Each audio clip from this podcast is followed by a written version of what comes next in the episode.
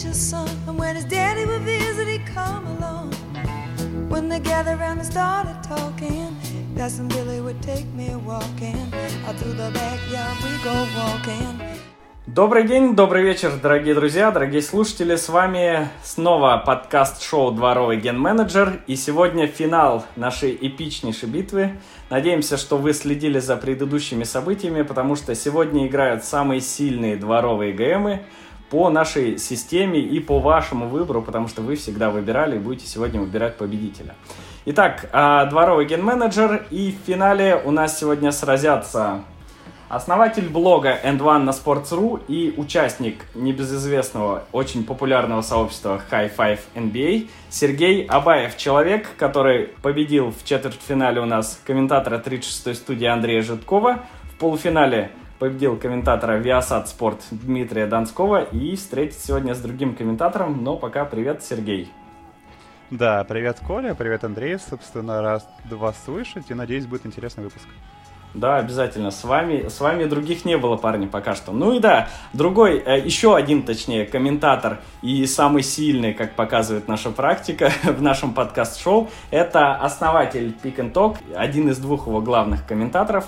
Это Андрей Панкрашев, человек, который победил в четвертьфинале Максима Коршунова из э, канала God Damn It, одного из организаторов подкаста.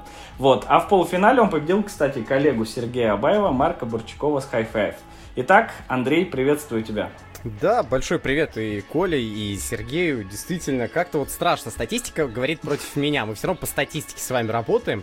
И статистика как-то вот комментаторы перед Сергеем падают просто как доминошки. Мне страшно. Я вот каждый раз начинаю с того, что мне страшно.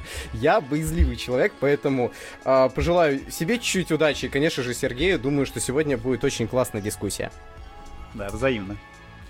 Итак, ну смотри, перед прошлым полуфиналом, э, допустим, твой оппонент говорил то, что я уже ан- одного Андрея победил, выиграю этого. Но у него не вышло, так что посмотрим, как тенденции работают сегодня. Я так не говорю. Это вот.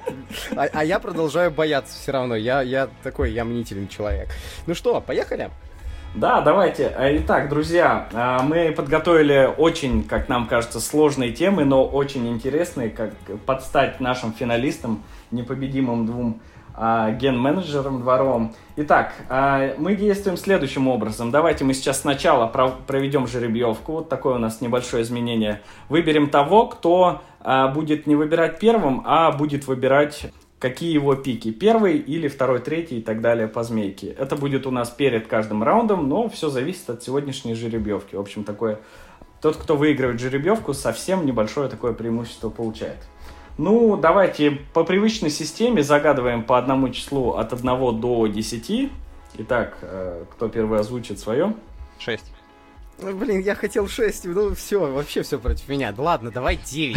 9, пусть 9 будет. Ну, да, перевернутая шестерочка. Да. Хорошо, а на самом деле я загадал число 4, и все-таки побеждает в нашей жеребьевке Сергей Абаев, поэтому он в первом, ну и затем в третьем раунде будет выбирать, а, какой же у него пик. Первый или э, второй, третий и так далее по змейке.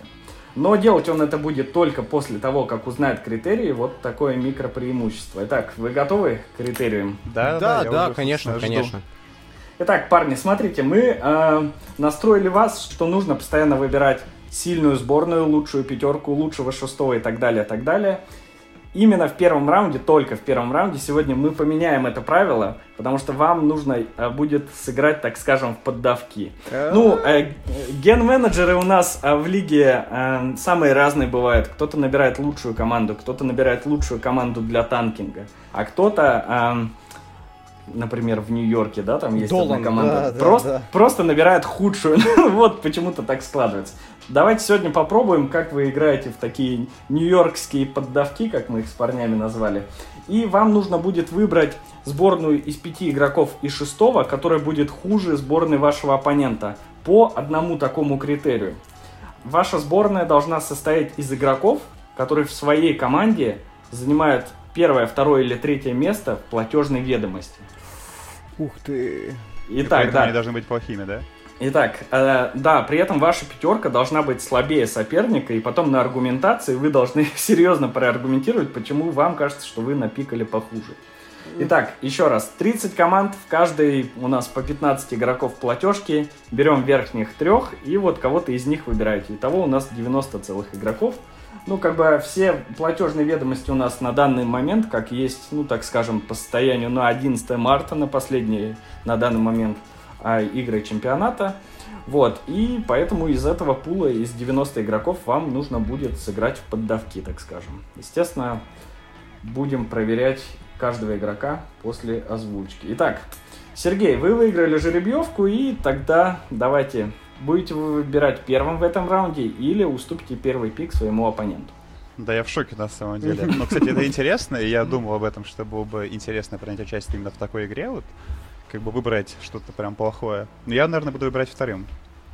Хорошо, второй, третий пик за тобой, и первый пик у нас за Андреем Панкрашевым. Итак, Андрей, Ой, я вот, ну, когда такие вещи говорят, особенно по контрактам, это просто душа радуется. Я как на трансляции сказал, что есть у нас один человек, два очка которого стоят практически 10 миллионов долларов. Это замечательнейший человек по имени Николя Батюм который по-любому в платежке Hornet занимает одно из первых трех мест. Вот если есть возможность глянуть, Естественно, да, Николя Ботюм, 31-летний французский форвард, самый высокооплачиваемый игрок Hornets э, в этом сезоне, поэтому, естественно, э, он проходит в твою команду, и мы фиксируем Николя Батюм, первый пик. Угу. Итак, Сергей, твои два пика. Да, ну, что-то как-то сложно пока у меня с воспоминаниями, окей, я пойду от логики такой, что весь год мусолится тема, что в Лейкерс есть только два действительно сильных игрока, а вот что дальше за ними у всех вызывает вопросы. И, насколько я помню, Дэнни Грин, третий игрок по зарплате Лейкерс, необоснованно у него очень высокая зарплата. Я правильно помню, что это Да, Дэнни все Грин, верно, да. другой? Дэнни Грин за, получает 14,5 миллионов долларов в этом сезоне, и это третья зарплата в Лейкерс. Окей, и в чем мысль, что, я не знаю, кто-то продолжает верить в то, что Дэнни Грин крутой игрок, который может якобы играть хорошо в защите, который там хорошо бросает трешку, но уже очень давно это не так. Уже последние два года в плей-офф он прям ужасно бросает, как бы ужасно защищается, и это было, ну, особенно в прошлом сезоне это было ярко видно, поэтому это очень будет мой первый пик Дэнни Грин. Собственно, я потом еще про него скажу уже, когда мы будем обсуждать. Да, очень серьезно подсдал. Вот, Дэнни Грин, да. И второй пик, ну, я подумаю сейчас, что там у Нью-Йорка. Э, Я... Кто у них третий игрок по платежке? Сейчас надо вспомнить. Окей.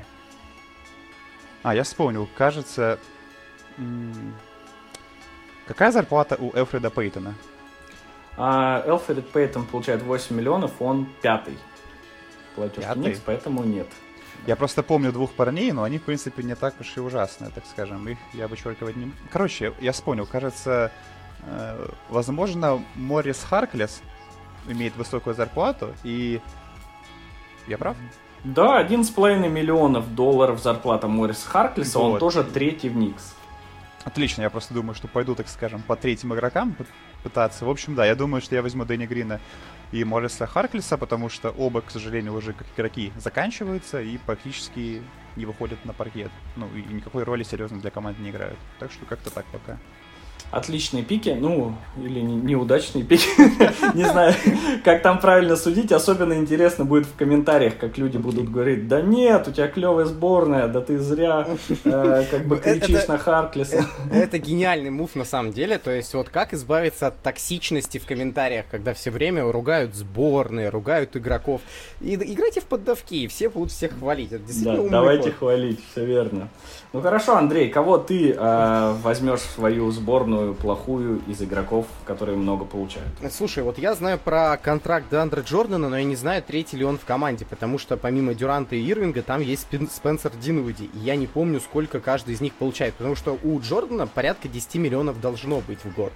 Просто вот как там, что? Скажи мне, пожалуйста. Да, он почти 10 получает, но все-таки на четвертом месте в платежке Бруклина. Так. Я не помню, кто у нас в Миннесоте какие деньги получает. Вот хоть убей. Я вот что-то как-то пытаюсь куда-то пнуть, ткнуть, но что-то как-то допустим, из э, Майами в Миннесоту обменивали Джеймса Джонсона, у которого громадный контракт, и которому сейчас 36, по-моему, лет. Джеймс Джонсон, что у нас по зарплате в Миннесоте имеет? Так, секундочку.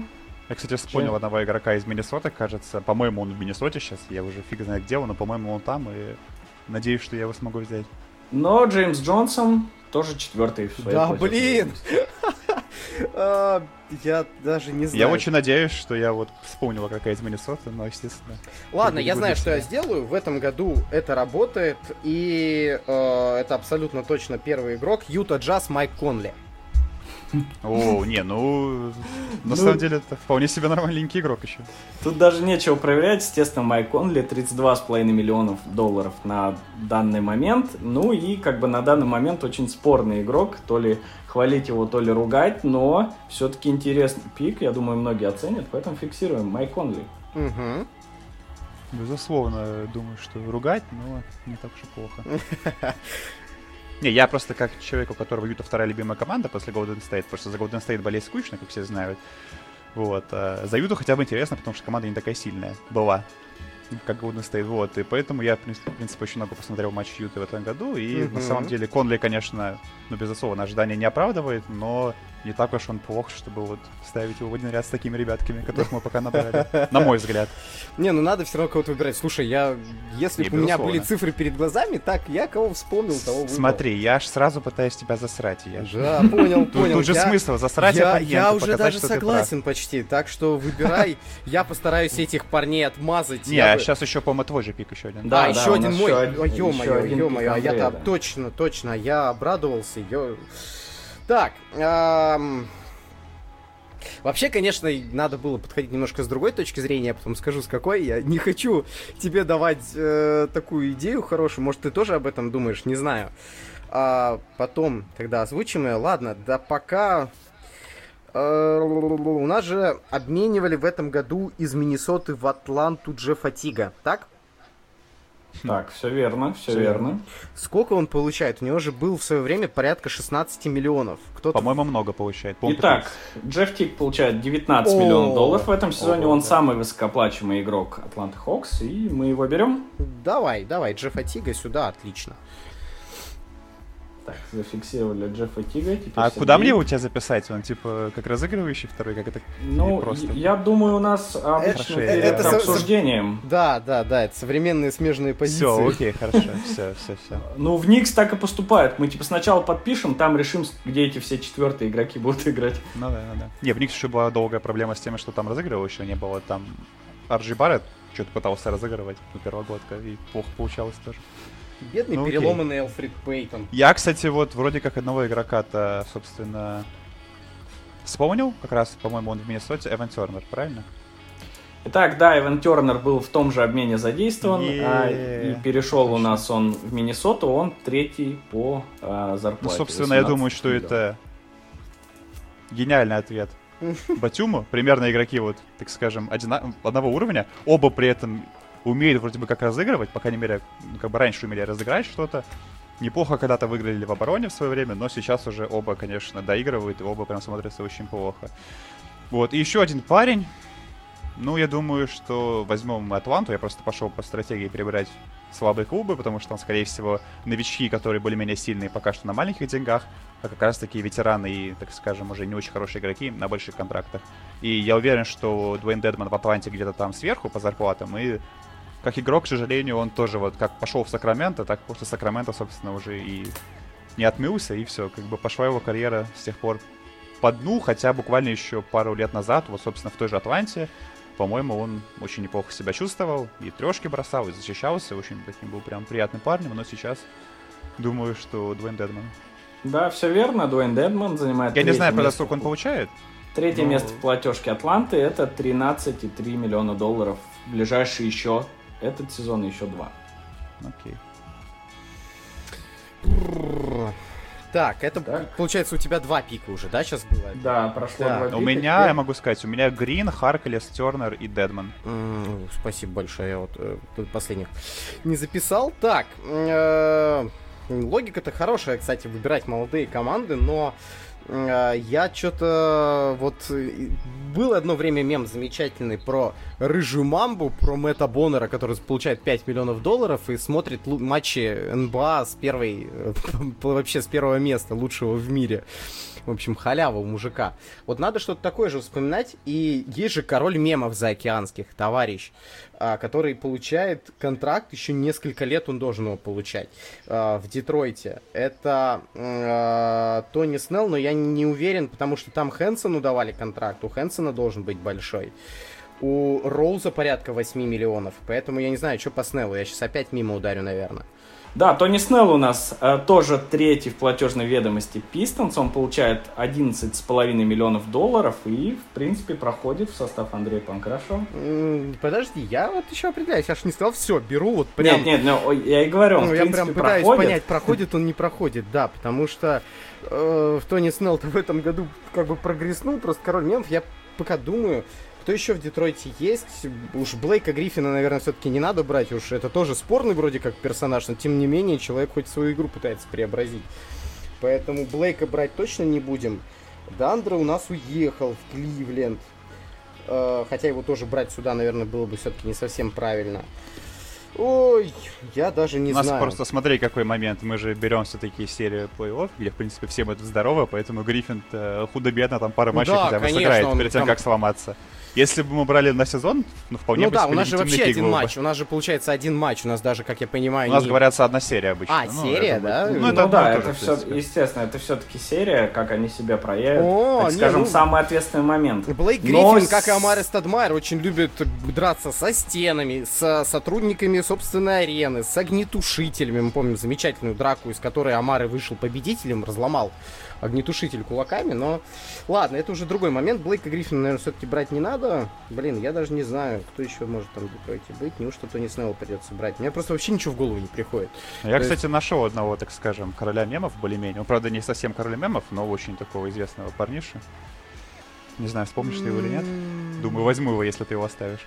Я вот вообще, я в какой-то опять... У меня каждый выпуск я впадаю в прострацию, потому что э, я прям даже не знаю, даже не знаю.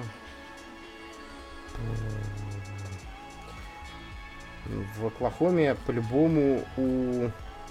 Ну, блин, Галинари в этом году нормально играет.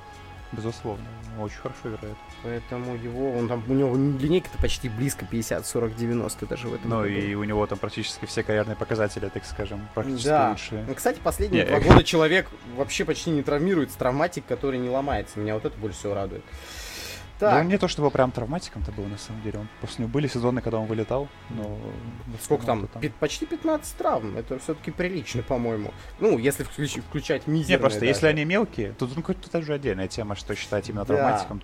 Да, да. Пеликанс, подожди, у нас Пеликанс, да, молодая команда сильная, но там по-любому на контракте у нас кто есть? Редик должен быть, должен быть Джеру Холидей, и кому там будут платить? Наверное, Фейворсу. Это все хорошие игроки.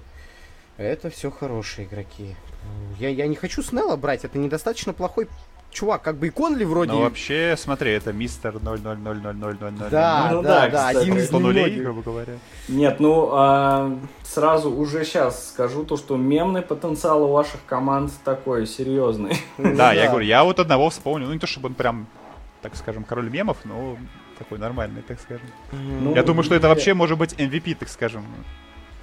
Ну, в худшем я... этом. Ладно, Андрей... давай, то, давай Тони Снелла. Короче, я просто не знаю, кого взять. Если что, я его на скамейку суну. То есть он слишком хорош, чтобы играть в старте.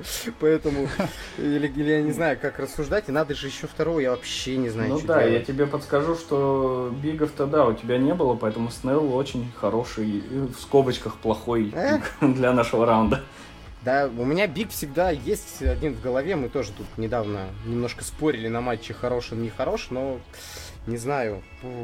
Я, я как-то сейчас вообще... В Нью-Йорке получают у нас деньги. Харклиса ты уже забрал. Там Рэндалл получает. Остальные там вроде как не самые плохие. Да. А Таш Гибсон там сколько получает? Он какой по платежке? Меньше. Я Он на четвертом, да, меньше 10. Да, да, да. Потому что Блин, у меня вот контракты это самое нелюбимое. Я вообще цифры плохо Я знаю. согласен, кстати. Это я вообще... вот шел на программу, так скажем, и я боялся, что будет опять какая-нибудь хрень, типа там собери команду из сор- типа там за 40 миллионов. Я думаю, бля, да я вообще ничего не помню, там кто сколько получает, грубо говоря. Потому что, ну, сейчас же игр нету, и межсезонье уже очень давно было, так скажем, прошлым летом. И ты забыл уже все эти вот именно циферки, М, сколько получает. Так. Давайте ну, думать, вы финалисты, давайте парни, думать. все для вас, Давайте. все для лучших. Не, я, в принципе, уже свою команду, так скажем, собрал. Я нашел двух ребят, которые как раз-таки вполне себе подходят. Ладно, давайте попробуем. эм, Блин. Я не люблю Макси Клебера вообще, вот хоть убейте меня. Э, Сколько он получает? Он высоко там нет, потому что они с Да, ли много. Так. они с Дуайтом Паулом, они должны много получать. Оба просто Паул-то Ну, хороший. Ну, к сожалению, они оба получают около десятки и не попадают в тройку в Далласе. В Далласе, в Далласе, Да, в там- Далласе, там, там же еще. Хардуэй по-любому там больше Хардуэй, Порзи. А Кортни Ли там числится? Итак, да, естественно, Кортни Ли тоже топ-3 платежки Далласа, он получает почти 13. Давай, давай, Кортни Ли беру. Беру Кортни Ли, да, заверните два, пожалуйста, мне даже. Хорошо, записываем Кортни Ли, а, ну, там, после последнего пика определишься, кто именно у тебя будет в старте из твоих замечательных э, бэккортеров. Итак, ну, два пика сделал, думай над последним, а, Сергей, давай, рассказывай, кого ты вспомнил. Так, кстати, я думаю, у меня самый лучший Дэнни Грин, походу. Сейчас его на скамейку, в общем, отправлю. Так, окей, да. Значит, э, я вспомнил двух таких вполне себе... Ну, я не знаю, насколько они именно мемные или нет, но, в общем, Чендлер Парсонс, очевидно, должен где-то там быть, правильно? А Он же на свободных, не? Или я что-то путаю? Его же списывали, по-моему. А, или я просто что-то, да, я мог... Его же списали же, по-моему, точно, да? По-моему, его списали. Да, да, да. Он а, же- ну вот, тогда все, тогда вся моя теория ломается. Я, я думал, что это был сейчас MVP тут, который действительно... Это вообще непобедимая хрень была бы, ты чё? э, Тогда что-то, кстати... Вот грустно, я сижу, и я вообще не знаю, куда тыкать. Ну, я вот пойду снова по словам командам. Ну, во-первых, я вспомнил еще тогда одного игрока, это Ян Маинми, или не знаю, как правильно О, фамилию Да, я, я, я говорил про него, вот он самый биг. Да, и... А, да, серьезно? Проверяем. Ему Не, он по-любому должен Итак- подходить, потому что там э, Билл Уолл и остальные там Да. супер на дешевых Да, контрактах. все верно, 15,5 миллионов у Маин, Да, и у меня в команде третий уже- платеж. В команде у меня уже два деревянных центра, которые вообще ничего не могут, они... Там проблема даже в том, что если им пас дадут, они, ну, как бы это не факт, что забьют его на пустом кольце. Теперь нужен кто-то еще. Конечно, Парсонса уже заменить сложно будет, надо подумать. Из сильных команд игроков по типу, ой, в смысле, из сильных команд, собственно, по типу Лейкерс никого особо нет, где была бы прям какая-то парочка, а все остальные слабые. Ну, в Хьюстоне не, ну в Хьюстоне там в любом случае Гордон что-то нормально должен получать, Гордон Вот еще, вот еще полгода назад я бы взял Уиггинса, и меня бы не переспорили, не переспорили бы. Я бы просто проиграл бы все этой командой Да не, специально. ну Уиггинс в любом случае, ну, объективно, он, конечно, смешной, но Но объективно... объективно он лучше, чем все, что мы бы- напикали, конечно, конечно. Ну да. Эх. Я просто думаю тоже над последним пиком. Я пытаюсь подумать, какую еще из команд, которые не входят в зону плей-офф, я не взял. Так, ну я думаю, кстати, что еще кого-то можно взять из Кливленда. И в Кливленде вот есть такая троица больших, это Кевин Лав, Андре Драмонт и Тристан Томпсон. И, в принципе, я даже толком не знаю, кто из них хуже. Потому Сложный что выбор. проблема в том, что Лав, конечно... Не, ну Лав, в принципе, я думаю, что из них самый сильный. Почему? Потому что Лав хотя бы бросает трешечку. Лав, в принципе, неплохо подбирает. Лав не самый глупый парень в плане интеллекта. Даже что-то там, ну, как бы пасовать умеет. Для большого более-менее прилично. Вот. И, в принципе, вполне себе Лав неплох. И даже в обороне где-то мы видели, что он даже против моих любимых Golden State иногда умудрялся там что-то защищаться. И, в принципе, не Лав, такой более-менее крепенький еще, скажем, парниша.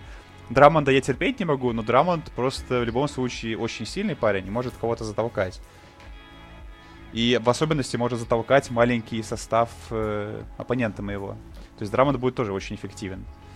А вот думаю, что Тристан Томпсон на самом деле в атаке человек все-таки ограниченный, несмотря на то, что он как бы стал там даже трешечки иногда бросать, но мы понимаем, что это так как бы явно погода не делает. Неплох на подборах, но в целом уже пик свой прошел, больше, в принципе, не знаю, блокировать он особо тоже не умеет. Просто исходя из того, какие еще игроки остались, я не думаю, что есть кто-то, кто прям слабее Парсонса.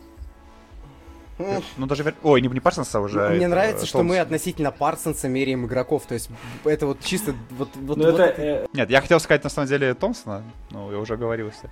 Нет, наверняка кто-то есть, кто слабее Тристана Томпсона, но я думаю, что я выберу именно его, потому что, в принципе, это будет третий центровой в мою команду. У меня просто будет команда больших, где вообще никто ничего не умеет делать, где нет ни одного разыгрывающего, и кайф. Такая команда обречена прямо на поражение. В общем, да, Тристан Томпсон. Так, да, естественно, да, он третий, как все ты правильно вспомнил, в платежной ведомости. Вот, ну, несмотря на то, что мы играем в поддавки, все-таки постарайся сейчас как-то расположить своих игроков относительно позиций. Да, у меня все-таки... А, а шестого, а шестого ты выбрал? Да, Да, да, вот ну, сейчас я скажу, сейчас я скажу. Я просто думаю, по идее, я точно поставлю трех больших старт, чтобы они там фигней страдали и ничего не могли сделать. И чтобы команда противника забросала просто трешками нафиг, потому что там Конли и Тик вполне себе элитные игроки. То тоже, не знаю, Снелл с Ли, они оба бросают трешки.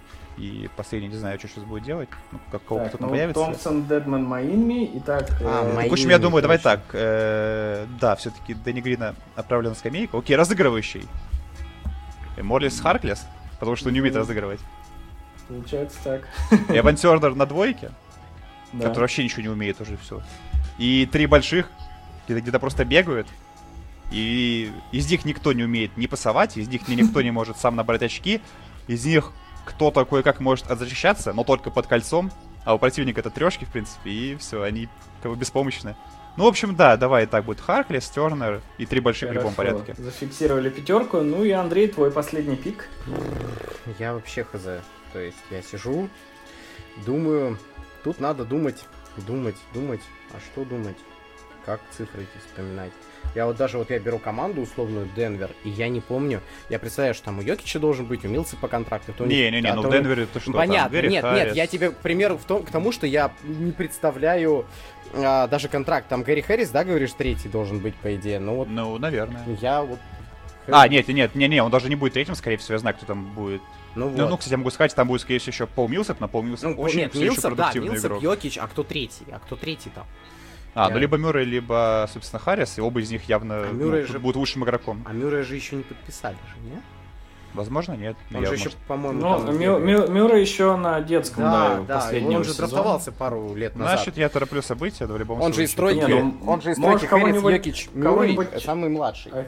Официально проверить кого-нибудь из Денвера, я тебе расскажу. М, Да, чё, не, я, я не знаю, я не знаю. Сакраменто кто получает деньги? Барнс.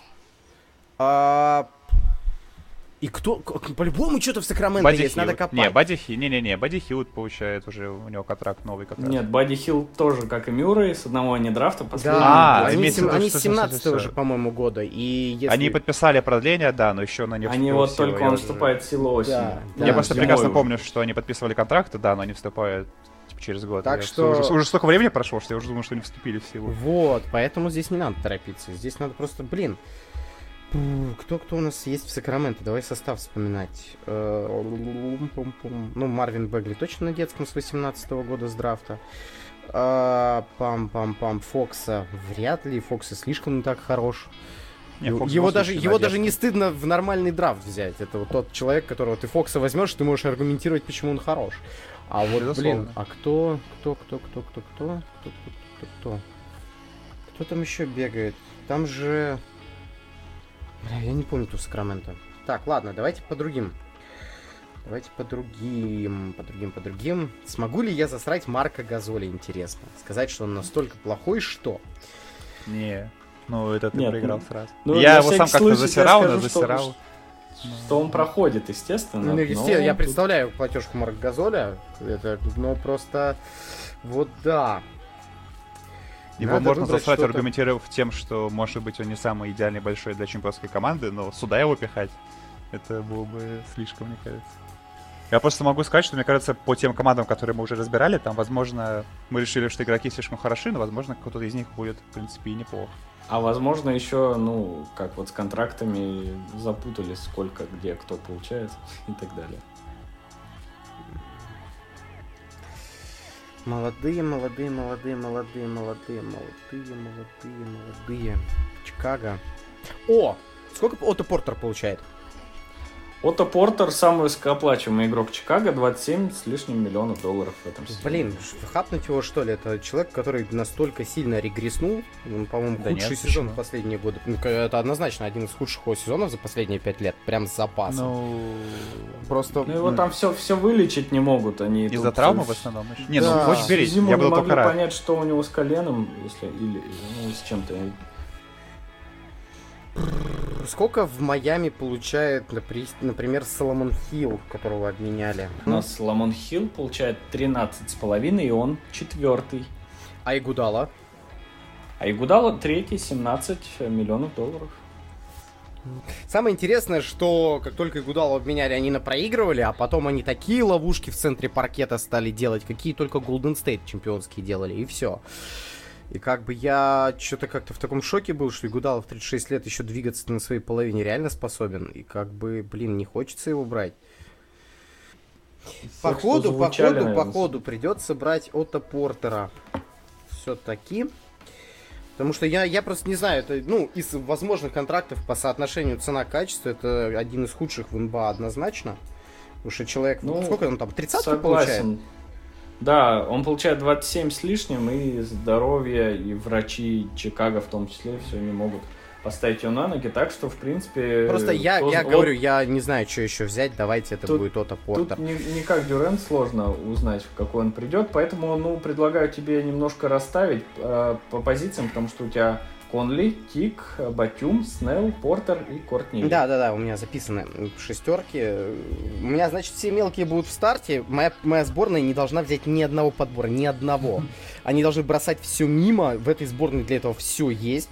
Э, Просто в этом году даже Джифатига взять, просто будет сердце радоваться а, его броскам. Ладно, давай тогда на скамейку пусть идет все-таки Отто Портер, как ни крути, наверное, или же Конли поставить, кто из них. Или Конли на скамейку. Наверное, как все-таки лучший здесь игрок все-таки при всех своих недостатках это будет Конли. Да, а стартовая пятерка будет а, Тиг Ли, а, Батюм Портер и Снелл. Пускай так. Мгм, зафиксировали, ну, в принципе. Это, опять-таки, я не знаю, хорошо или плохо ты их расставил.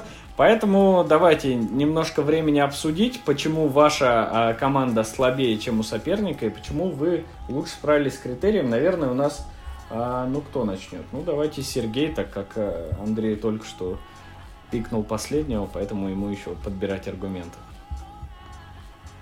Да, окей. Ну, в принципе, тут, мне кажется, аргументов предостаточно. Я, в принципе, выделил для себя... Ну, как я уже говорил, точнее, я пока, пока выбирал, старался аргументировать. Но, в общем, какие главные критерии? Что у меня в команде нет ни одного разыгрывающего. Играть в баскетбол без разыгрывающего очень сложно. То есть, и когда в команде у тебя никто не может ну, нормально отдать пас, это очень плохо. У меня в команде три больших игрока, которые не могут самостоятельно атаковать собственно, кольцо противника, которые при этом ни- ничего не умеют, кроме как толкаться под кольцами, которые не могут выйти на периметр, а у соперника вся команда, ну, как бы за исключением Батюма, с очень таким себе приличным трехочковым броском. Ну, по крайней мере, как бы со средним ну, как бы, или хорошим.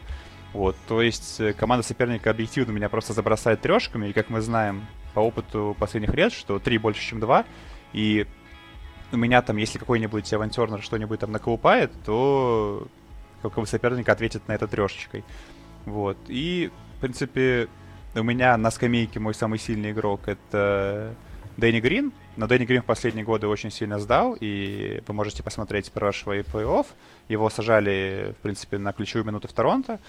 Он и в этом году не особо полезен. Я думаю, если вы спросите у любого болельщика Лейкерс, он скажет, что Эвери Брэдли был явно полезнее, что, возможно, даже Коудуэлл Поуп был чуть-чуть пополезнее, на мой взгляд. То есть Дэнни Грин уже давно закончился, и у него осталось только вот его имя и рекорд, который он поставил еще в Сан-Антонио по трешкам в финале. Дальше еще по поводу команды противника хотелось бы сказать, что ну, как бы объективно я уже говорил, что я вот слежу за Ютой, и Конли очень приличный игрок, и Тик еще очень неплохой игрок, и тот же Отто Портер, он, в принципе, я думаю, что лучший игрок среди всех этих игроков, и его наличие в команде противника, соответственно, поможет ему, получается, победить в нашей серии плей-офф. Вот, и получается, что Отто Портер, у него был слабый этот год, но слабый этот год был только из-за травмы, то есть он же вообще практически не играл, и оценивать игрока по игре в нездоровых кондициях, на мой взгляд, очень странно и неправильно, потому что если он нормально не может играть, то смысл его оценивать. Если у него проблемы со здоровьем, если он не в тонусе, не в форме, то как вообще можно его оценить адекватно? Он более-менее здоровым был в прошлом году, и как раз-таки после перехода в Чикаго он демонстрировал лучший баскетбол в своей жизни. Бросал там, э, опять же, с запасом 40 плюс трешки. И, на мой взгляд, наоборот, Отто Портер, в принципе, провел прошлый год, точнее, прошлую часть сезона в Чикаго, она была для него прорывной. И наличие такого игрока в команде соперника, ну, очень серьезно поднимает его шансы на победу в нашей виртуальной серии плей-офф. Поэтому я думаю, что моя команда, ну, прям значительно слабее, потому что практически во всех аспектах, там, в передачах, в наборе очков, в защите, в той же, очень все грустно. И то, о чем может сказать ну, как бы, оппонент, что да, у меня есть большие, которые могут якобы там что-то затолкать кого-то под кольцом, но так, э, во-первых, как показал опыт Хьюстона, что если ты более-менее хорошо обороняешься, то ты можешь и с меньшими габаритами удержать, так скажем, более высокого игрока. Во-вторых, как бы, они же, никто из них не является скилловым большим игроком. Что Дедман, что Томпсон, что кто мне там вообще. А что Маинми? Да, ну, явно не те игроки, которые могут там что-то ну, напихать кому-то и набрать там 20 плюс очков стабильно. Ну, думаю, что у меня прям все очень грустно и, собственно, в этом раунде у меня команда значительно хуже. Отлично, отличные комментарии э, твоих хейтеров или наоборот болельщиков, поэтому, Андрей, твой ответ? Ну, на самом деле, тут далеко не все так плохо, как расписывает Сергей у его команды. На секундочку, Тристан Томпсон, который показывает одни из лучших защитных показателей на периметре среди бегов, раз. Два, Ян Маинми, который выдает лучшие карьерные показатели, которые он в год в НБА бегает, десятый, двенадцатый, и Представьте себе, Ян Маинми в команде, в которой нет звезд, а у нас такие команды получились, начинает играть так, что у всех хватаются за голову. Матч против Майами, который мне довелось прокомментировать, career high по очкам и по подборам в этом году. И причем он в достаточно хорошей форме находится.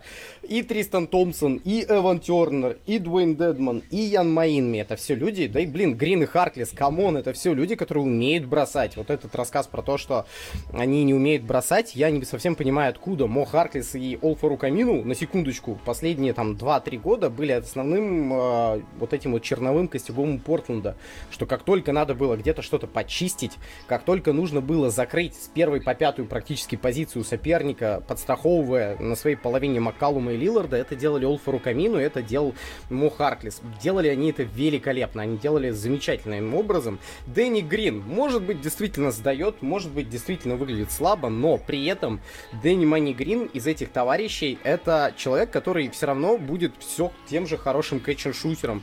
И а, у меня в сборной люди либо старые, либо сломанные, либо и то, и то. И э, как ни крути, тут единственный, кто, наверное, выбьется из этой компании, это Тони Снелл, потому что я мимо радио решил хлопнуть.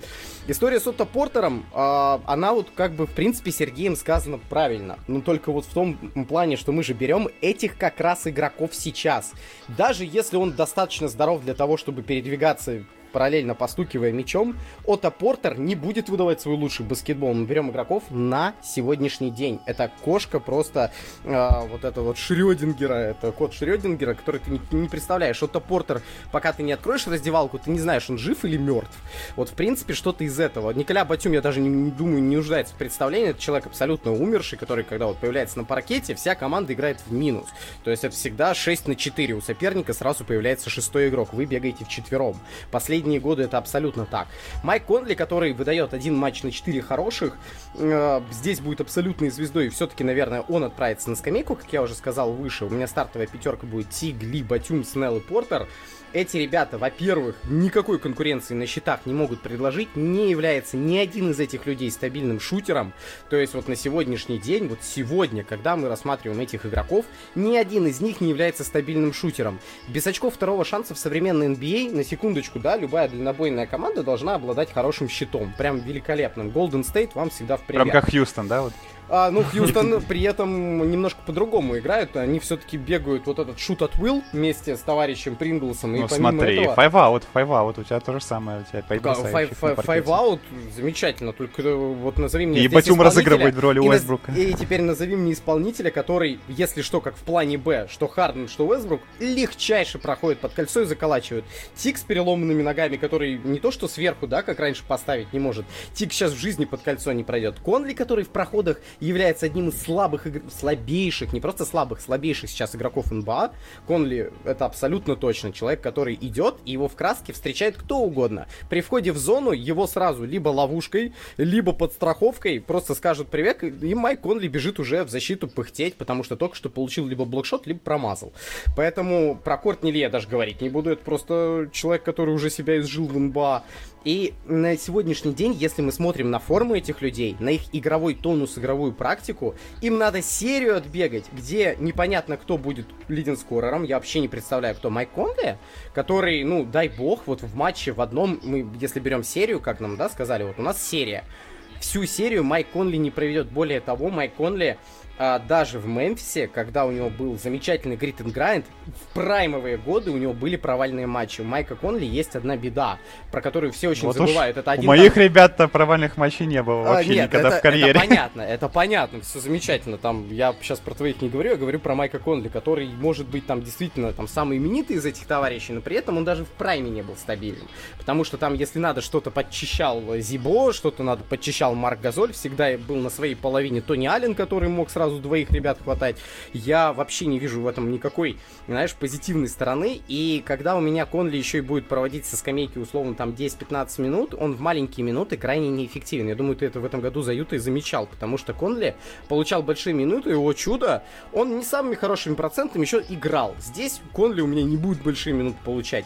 Дэнни Грин, Мо Харклес, Дуэйн Дедмон, Тернер, который Эван, который весьма, весьма может до сих пор бросать. Тристан Томпсон, который, как ты сам сказал, начал в этом году бросать, и на секундочку бросать очень неплохо. У него порядка 38% из дуги у Кливленда. И сколько Кливленде. бросков за игру он делает? Два или три, три, по-моему, даже. Это среди игроков НБА на данный момент очень неплохой показатель. Три броска в среднем за матч у Тристана Томпсона, я думаю, имеется. Нам, если что, наш а, вот этот вот, как это называется-то, господи? А ведущий? Ну, нет, не ведущий, я хотел Тезариус, Тезариус наш. Вот. Хорошо, давай подскажу, да, за игру Тристан Томпсон в этом сезоне а, делает 9 попыток, из которых 5 достигают цели, 51%. Нет, я, это мы про трешку говорим. Про, про трешку, про трешку. А, да. про трешку, ну там... Э, 4 десятых попытки за игру. 4 десятых, так мало. 4 десятых в скобочках 3. Все, теперь, теперь мой промах. Теперь мой промах, потому что я про Тристана Томпсона немножко проехался. Но тем не менее, Тристан Томпсон человек, который все еще является одним из лидеров в Кливленд Кавалерс, на секундочку, да, по offensive рейтингу. Человек, который является одним из лидеров по defensive рейтингу. Понятно, что по Кливленд Кавалерс, наверное, на эти цифры, может быть, не стоит смотреть, но тем не менее, ну, когда в, в донной, дело, в но когда в донной команде у человека все равно при этом показатели на уровне остальных игроков в лиге, в лиге, когда мы смотрим мы видим, блин, Тристан выходит, и у него статистика, причем, ну, defensive, offensive рейтинг индивидуальный, он всегда от команды зависит, всегда. У него показатели, как минимум, средние по лиге, а на самом деле достаточно, ну, верхушечки. И Тристан Томпсон, который и наверху обороняется, достаточно хорошо страхует. Я вижу здесь команду с Маинами, который проводит лучший практически сезон в карьере, там один из двух из трех. Эван Тернер, ну, дружище будет там бросать, стараться. Дэнни Грин, который в этой команде, тут просто нужны будут люди, а Дэнни Грин это человек, который бросит 9 раз и все равно хоть убей 2-3 попадет. То есть все равно 33% ему просто не дают бросать, как много. Как только он получает большое количество бросков, Дэнни Грин все равно будет свое попадать. Поэтому против Тига, Кортни Ли, Николя Батюма, Тони Снелла и, прости господи, Ота Портера, который сейчас еле передвигается, и Сконли, который играет 10 минут, я думаю, что этой шансы есть все. Вообще просто у этой команды все шансы провалиться абсолютно у моей. Отличные, отличные комментарии. Парни, на самом деле, э, какие бы хорошие или плохие, опять-таки, не были ваши сборные, вы из э, обсуждения вытащили максимум. Я уверен, э, зрителям будет очень интересно послушать и сложно. Ну и я очень рад, что не мне выбирать. Но зато я могу рассказать тех игроков, по мнению ну, организаторов этого э, подкаст-шоу, где-то четырех игроков, которые, как нам кажется, могли бы были в шорт-листе, так скажем если Давайте. бы у вас был баскет-реф. Итак, э, самый высокооплачиваемый игрок Мемфиса Гаргу Диенг. А, Горги Джен. А, угу. Да, mm, второй, да. второй высокооплачиваемый игрок Сакрамента Кент Бейзмор. Я, я не Еще мог вспомнить, кто там бегает. Второй высокооплачиваемый игрок Нью-Йорк Никс Бобби Портис, по мнению Не, ну Портис-то вполне Портис, то, то, да, это светлое тоже, пятышко в Нью-Йорке, тут согласен. Тоже мог бы быть дисбалансом. Ну и, как мне кажется, главный стил из оставшихся, третий высокооплачиваемый игрок Шарлот, это Бисмак Биомба. Который в этом году карьер хай по подборам делает, вы уверены? Ну, раз Так в год, смотри, как на на самом одном деле из ты- предыдущих подкастов сказал, э, у нас э, именно Макс Коршунов раз в год и Биомба, да, у нас. стреляет. Не, ну это понятно, просто просто ты переоцениваешь сезон. статистику. Я не, Так ты переоцен- я переоцениваешь не переоцениваю статистику плане, статистику, я вот переоцениваю это вклад в команду. И когда нам отмечают хорошие, да, от Пиджи Вашингтона, один из первых матчей вообще в этом году. И когда человек проводит уникальный матч, никто не замечает, что делает Бисмак Бийомбо. Кто открывает на броски Пиджи Вашингтона, Терри Розье и прочую компанию. Там, да, замечательный сезон у нас прорывной э, для э, товарища-то лучше, который номинируется на лучшего шестого. Напомните мне, у Шарлот Хорнетс в этом году, который самый Девонте- большой буст по статистике. Девонте Грэм? Девонте Грэм. Кто их открывает? Так он же в старте играет. Не, он стартовый все-таки. И тем не Он, менее. он, в смысле, он основной разыгрывающий команды. И тем не менее, и тем не менее, мы говорим о, о- о людях, которые в этом году вдруг резко обрели очень хорошие проценты. Так, нет, тут такая NBA тема, что в NBA есть NBA, есть еще раз типа Коди Зеллер, который очень хорошо ставит заслоны, и который во многом сделал Кэмбу Уокера как игрока. И, тут И не- мы видим, не что в итоге Кемба Уокер без, Биомба. Бос- без него в Бостоне бегает отлично. Я вижу, что и Коди Зеллер, я не спорю, что Коди Зеллер замечательно ставит заслоны и все это делает, но Бисмак Биомба выполняет огромный объем черновой работы, в краске достаточно эффективен, и выбирать Биомба сюда было бы не совсем правильно. Хотя это было бы, наверное, лучше все-таки, чем Портер, я вот смотрю, но это уже ладно. Ну что ж, дорогие слушатели, как видите, энергия обсуждения повалила и на наш шорт-лист. ну, это отлично, да, да, да. Итак, страсти накаляются, мы двигаемся дальше. Хорошо, мы разобрались а, с худшей сборной. Теперь во всех следующих раундах, естественно, мы будем выбирать лучшую пятерку а, лучших игроков, поэтому будет, возможно, попроще. Итак, а теперь критерии финансовые позади. Возрадуйтесь, парни. Но мы нашли один статистический критерий, под который подходит так же, как и в прошлый раз, не меньше 90 игроков в лиге, и из которых можно сколотить неплохую а, такую пятерочку. Итак, критерий второго раунда. Вам нужно выбрать стартовую пятерку из шестого игрока, из тех, кто в нынешнем сезоне, в текущем, а, попадает с игры меньше 43%. Так, и тут Да, надо... интересно. и тут Меньше на- 43 аж. Да. Да, А, да. я, кстати, знаю. Окей. Э, И тут надо, Там- опять же, получается, нам... э, Получается, я сейчас выбираю, я первый или второй, да? Да. Ты- Да, да, да. Теперь, да, ты у нас, Андрей, выбираешь. Э, Отдам, наверное, право первого голоса все-таки. Я буду второй, третий выбирать. Так, ну окей, ну, тогда я могу говорить, да, я, в общем, беру Стефа Карри первым пиком, думаю, что тут как бы никаких вопросов, я наизусть помню, что у него прям ровно 40% с игры, мой любимый игрок, думаю, что, ну, сразу, так сказать, мини... Ну, нокдаун, прям такой скажем, потому что, конечно, игрока уровня Карри оппоненту будет взять сложно. Я, в принципе, рад, что мне удалось первым выбирать. Да, все верно. 40% с игры у Стефа Карри и выборка из пяти матчей, которая поз- позволяет ему, так скажем, участвовать в этом э, рейтинге. Итак, Стеф Карри у нас первый пик, и, Андрей, твои два выбора. Мне совсем недавно довелось прокомментировать матч Лейкерс-Даллас, где у меня, естественно, Basketball Reference был под рукой. И если мне память не изменяет, в, в этом же районе должен в этом году бросать Кристопс Парзингис, который проводит очень неплохой сезон, но у него в средние цифры по сезону с реализацией были грустные, порядка 40%. Все верно, 42% у Криспса Парзингиса, и это твой первый пик. Помимо этого, надо брать второго, и вот тут, конечно, посложнее, потому что нужно взять человека, который все-таки надо сразу Стефа контрить. И э, там статистически, не статистически, все-таки есть люди там, да, которые персонально что-то умеют делать в защите, надо вот из этого исходить. И вот будем думать, потому что обычно, как ни странно, защитники бросают вот по-разному. Скажи мне в этом году Маркус Смарт с, каким, с какой реализацией бросает? Итак, проверяем Маркус Смарт. У него а, 38% с игры всего. лишь. Берем Маркуса. Э, Вот как раз антистеф у нас подъехал. А, Отлично, да, отличный skill. Итак, двигаемся дальше. Серж, твои два пика. Сейчас я записываю на свой листочек. Смарт и Парзингис. Так, ну, собственно, у меня было не так много времени, чтобы подумать, и я, блин, вспомнил двух игроков, но они по позициям не очень застакиваются. я, наверное, выберу из них одного. Хотя, я вот думаю, я из них, если я возьму их обоих, их не заберет соперник. Если я возьму одного, то соперник потом может второго вспомнить, и это будет как бы серьезно. С другой стороны, Вообще, кстати, да. Все, ну тут без вариантов. Окей, я беру двух людей. Я беру двух номинально первых номеров. Это, я, по-моему, тоже помню практически наизусть, что они проходят, потому что я в свое время, собственно, вел гонку за MVP, и там они тоже, я их ну, отсматривал, я поэтому такие вот именно проценты помню. Я беру Кайва Лаури и Кэмбо Уокера. Уокера там, я помню, даже на эту тему посты писал, что у него там... Ну, я, короче, ну, там, я уверен, что у них у обоих меньше 43%, собственно.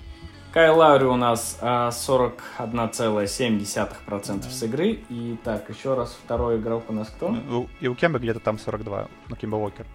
А у Кемба Уокера у нас тоже он проходит 42 с лишним процента с игры. Да. И, в принципе, все поддаются критериям. Я сразу могу дать небольшой комментарий, что у меня на тройке будет играть Кай Лаури, который, в принципе, очень крепкий парень, у которого достаточно низкий центр тяжести, который может против более габаритных игроков упереться и отработать в обороне. То есть, как бы абсолютно очевидно, что он будет в атаке более, ну, кого превосходить своего визави в скорости, там тройку соперника, но при этом он еще и в защите сможет очень крепенько упереться и, ну, как бы те, кто вообще смотрели прошлый ну, плей-офф, в принципе, могут как бы оценить его задницу, так скажем, вот, и я думаю, что у него там все крепненько будет в этом плане. Так, отлично. Сразу Сергей решил успокоить всех слушателей, которые сейчас начали писать в комментарии, эй, куда ты с тремя защитниками и так далее.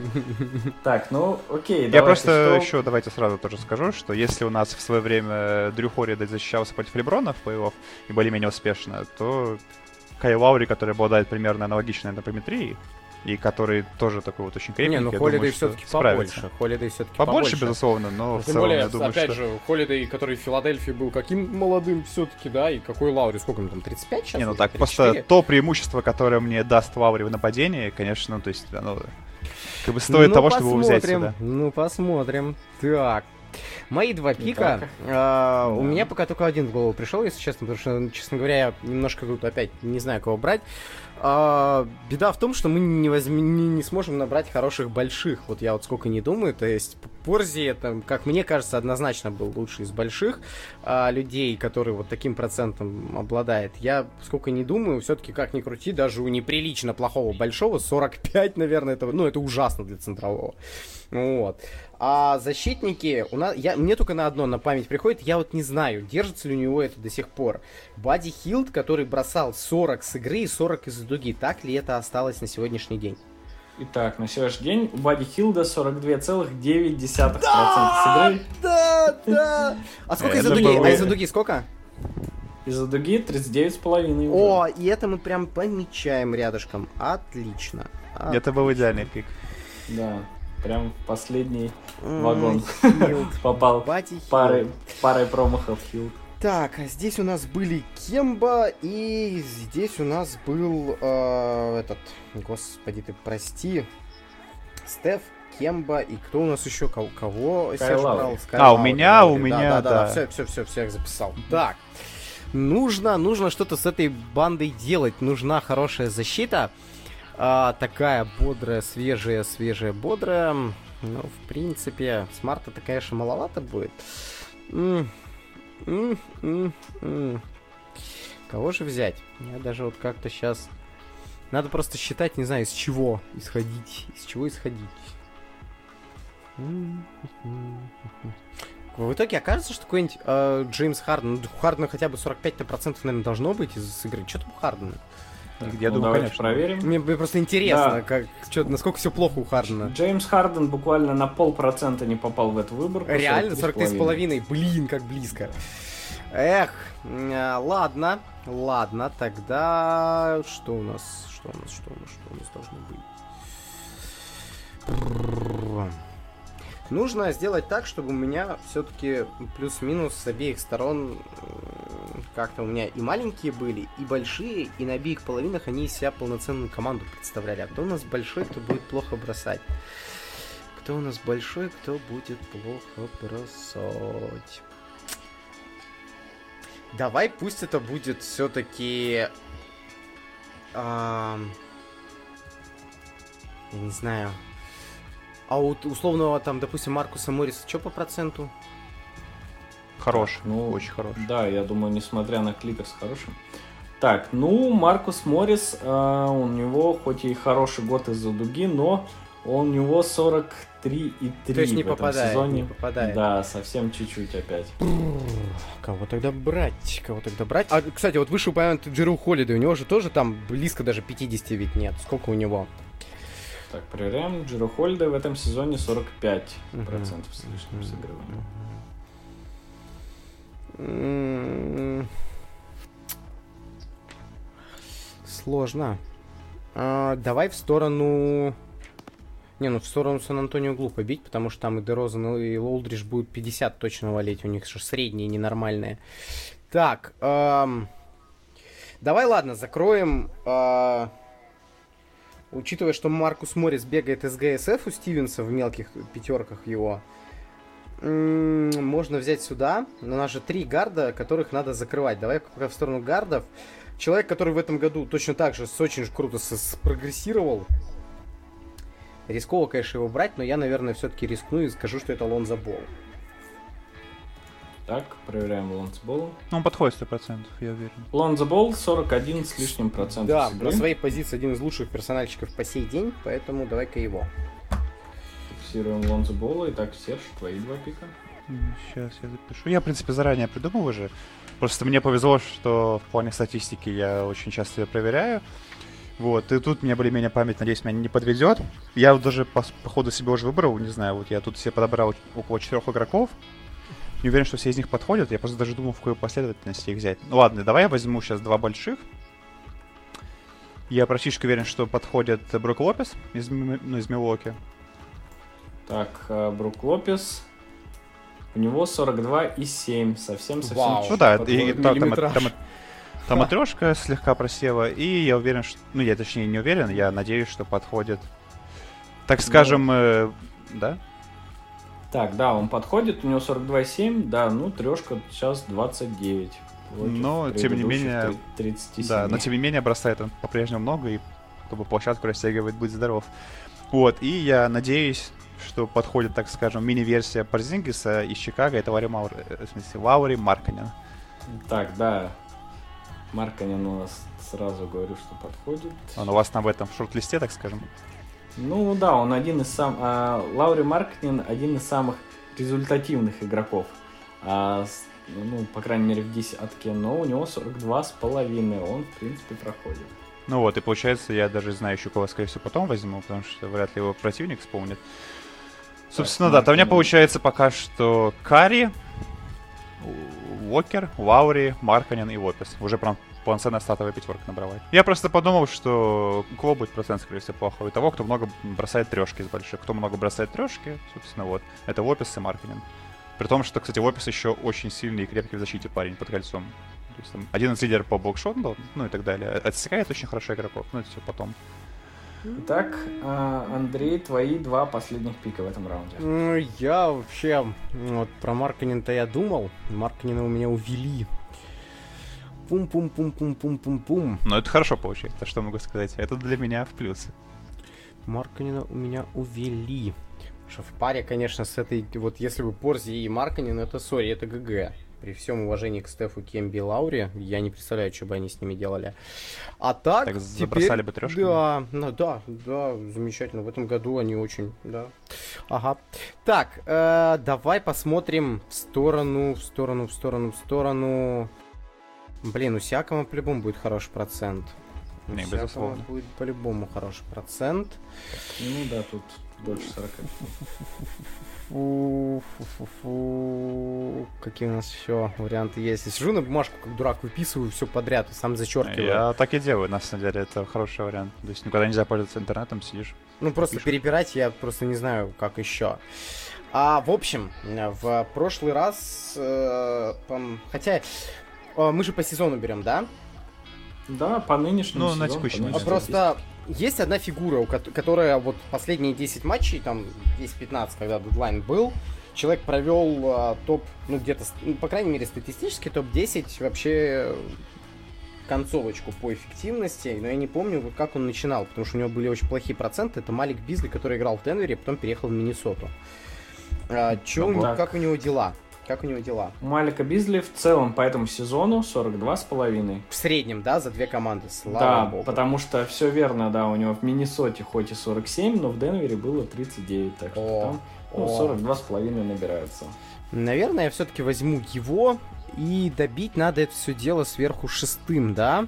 Причем не факт, что я сейчас возьму шестого, может мы кого-то увезем. Ну да, защитников у тебя много, может ты уже выбрал шестого. Ну, Да. это интересно. Майк Бизли, конечно, когда тут такие ребята серьезные, это, да, интересненько. Человек все-таки в среднем 20 плюс 5 плюс 5 делал. То есть, как бы, блин. Причем... Ну, Был такой чувак, это 30-летний Андре Ирган, о, в смысле Ингрэм. э, Ну, ну, как бы два матча в Лейкерс сыграл, тоже там неплохая статистика была. Но опять же, Да, это следить да. игрока на коротком отрезке, вот, так что, мне кажется, При не этом очень Малик правильно. Бизли... Ты хочешь сказать, что Малик Бизли плохо играл последние пару лет? Я тебе открою секрет? Нет. То есть, Нет, если мы его судим сейчас это по сказать. процентной линейке, это Я просто нет. хочу сказать, что если у нас там с одной стороны там Кемба Уокер и Лаури, с другой Малик значит, Бизли все-таки то значит, надо выбирать людей, против которых Стеф, Кемба и Лаури очень плохо играют. Малик Бизли это один из того самого пула товарища Млоуна, который очень здорово колотил вот этот сет гардов, если вспоминать, там, начиная от э, товарища Мюрре, Гэри Хэрис, э, Бертон, да, который, как ни крути, все-таки тоже как винг бегает. И вот с этими, и он их поочередно выпускает против каждых соперников по-своему.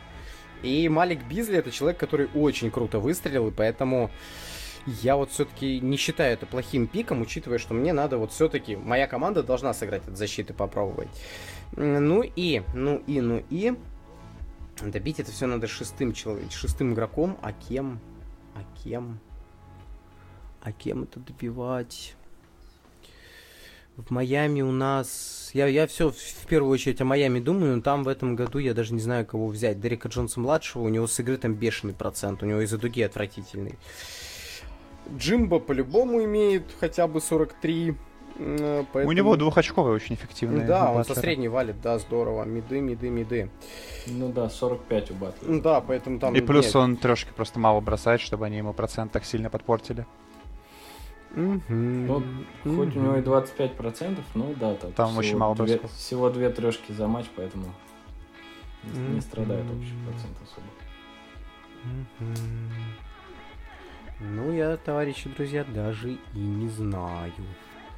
Даже и не знаю, кого брать, потому что нужно все-таки... Слушай, а Трей Янг сколько из игры имеет? Не, у Троянга явно больше.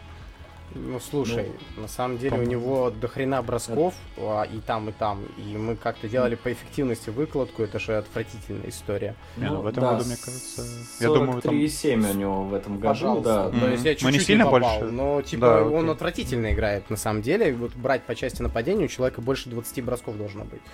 И как бы там как по эффективности разбирали, это точно нет. Так, ладно. А, Куда-то... Блин, я даже не знаю, куда стрелять. Я пытаюсь вспомнить игроков, которые вроде хороши, а вроде вот и не очень. И не очень. Я уверен, что какой-нибудь Дэнни Грин, вот которого я брал, отлично сюда Нет, подходит. спасибо. Я, так скажем. я, я воздержусь. Здесь я воздержусь. Я понимаю его выбор не, в плохую Ты команду. же так его хвалил, ты же так его хвалил в прошлом раунде. Что ж такое? Надо. да не, не в роли большого. Не в роли, да, либо большого, либо еще все-таки. А, то есть мне еще два пика, да? Я же ни, ни одного Не, еще почему один? Нет, А, у подожди. тебя один, да, потому что у тебя Смарт Хилл Бол, Бизли и Порзингис. Да, Малик Бизли. Который, кстати, может быть с FPF, как он у этого играл. Мэлоуна. Так, давайте подумаем, подумаем, подумаем. Кого взять? Что ж, что ж делать? Кого брать, кого пикать, я прям не представляю. Аарона Гордона, наверное, хуже, но я не хочу его брать. Я, я терпеть не могу Аарона Гордона. Ну, парень более-менее данчит, ну и он не попадает, да, 43,3. Не, Аарон Гордон это вообще это самый переоцененный игрок. Когда говорят там самый переоцененный игрок, там Энтони Дэвис, блин, come on. А у вас есть Аарон Гордон под боком с такими цифрами, с таким Не, ну- регрессом. И типа Гордона считают прям баскетболистом. Иногда, Но это у иногда него, обидно. видишь, никаких символических сборных вызовов и тем более Не, понятно, нет, относительно поэтому- эти expectations, как они, ожидания, Ну но да, да, типа, вот. тем не менее, есть же еще Джоэл Эмбит, который тоже очень мягко переоценен. Ладно, кто у нас по процентам, по процентам, по процентам? Я давай, блин, вообще, у меня матюки одни в голове вместо игроков. М, С игры, с игры, с игры, с игры. У нас есть Юта Джаз. Ну там... кого Там брать? все нормально. Там все. Ну как? Не, не, Ну, не- Конли, вот, наверное, Конли опять же бери. Так. Конли я для других целей уже заюзал. Спасибо. По А, максимуму, так скажем. Да.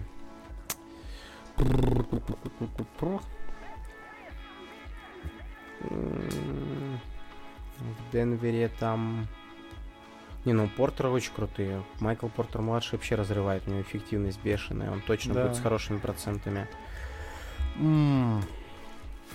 Но в сторону Нью-Йорка хотеть не хочется, там нет хороших игроков. То есть ты Всё когда смотришь, типа ты должен все-таки смотреть в сторону хороших команд, а я вот думаю, а там все-таки у людей-то проценты ой-ой-ой должны быть. М. Да, я, конечно, что-то вот с кем бы ты не ожидал. Вот кем бы ты меня представляет, капец. Ладно, там Стеф мертвый, который, ну, апеллировать на его игру в серии, это, конечно, да. А вот э, в Еще же остальном- Лаври есть, который не факт, что ну, как бы слабее сейчас этого Кемба. Лаври все-таки и в финале Ну, тоже, это в принципе, Golden это, State это убивал. единственный вообще из гардов, который тувей у тебя хотя бы. Ну, да, да. Пока единственный, у меня еще один есть, недавно примете, так скажем. Так, Которого сложно вспомнить, но я уверен, что он проходит. Потому что я смотрел буквально по нему вот как-то, когда про него пост сделал. И с тех пор, собственно, игр не было, поэтому ничего не изменилось. сложно, сложно на память. Сложно. Я не помню. Не, у тебя же какие-то были варианты, просто они для тебя Ну, есть слабыми. вариант, допустим, э, там, типа, я не знаю, Девонта Грэма того же, да, я уже думал, но это, блядь, Ну, как, come on, куда их, куда, их, себе... куда А. их сравнивать, куда их сравнивать с тем, мне все-таки надо попытаться пободаться за победу, поэтому, да, мы все-таки должны говорить о том, что мне нужен игрок, который сюда подойдет, который сюда подойдет, который, возможно, большой, Ну, с большими, да, тяжеловато, потому что самых главных, не вам сразу раскрою карту, вы понапикали, но какие-то полезные действительно еще остались. М, Жалко, сюда нельзя пикнуть Руди Габера. Эх, кайф. Ну, Я бы, все равно, я бы. бы все равно проиграл. Так, э, с Руди Габером-то вообще. Так.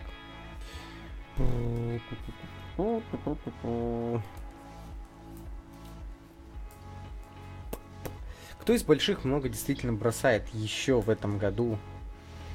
И причем плохо. И причем, ну, не очень хорошо, да. Я, Я в принципе, знаю- уже определился, я поэтому ну, как бы перестал уже думать.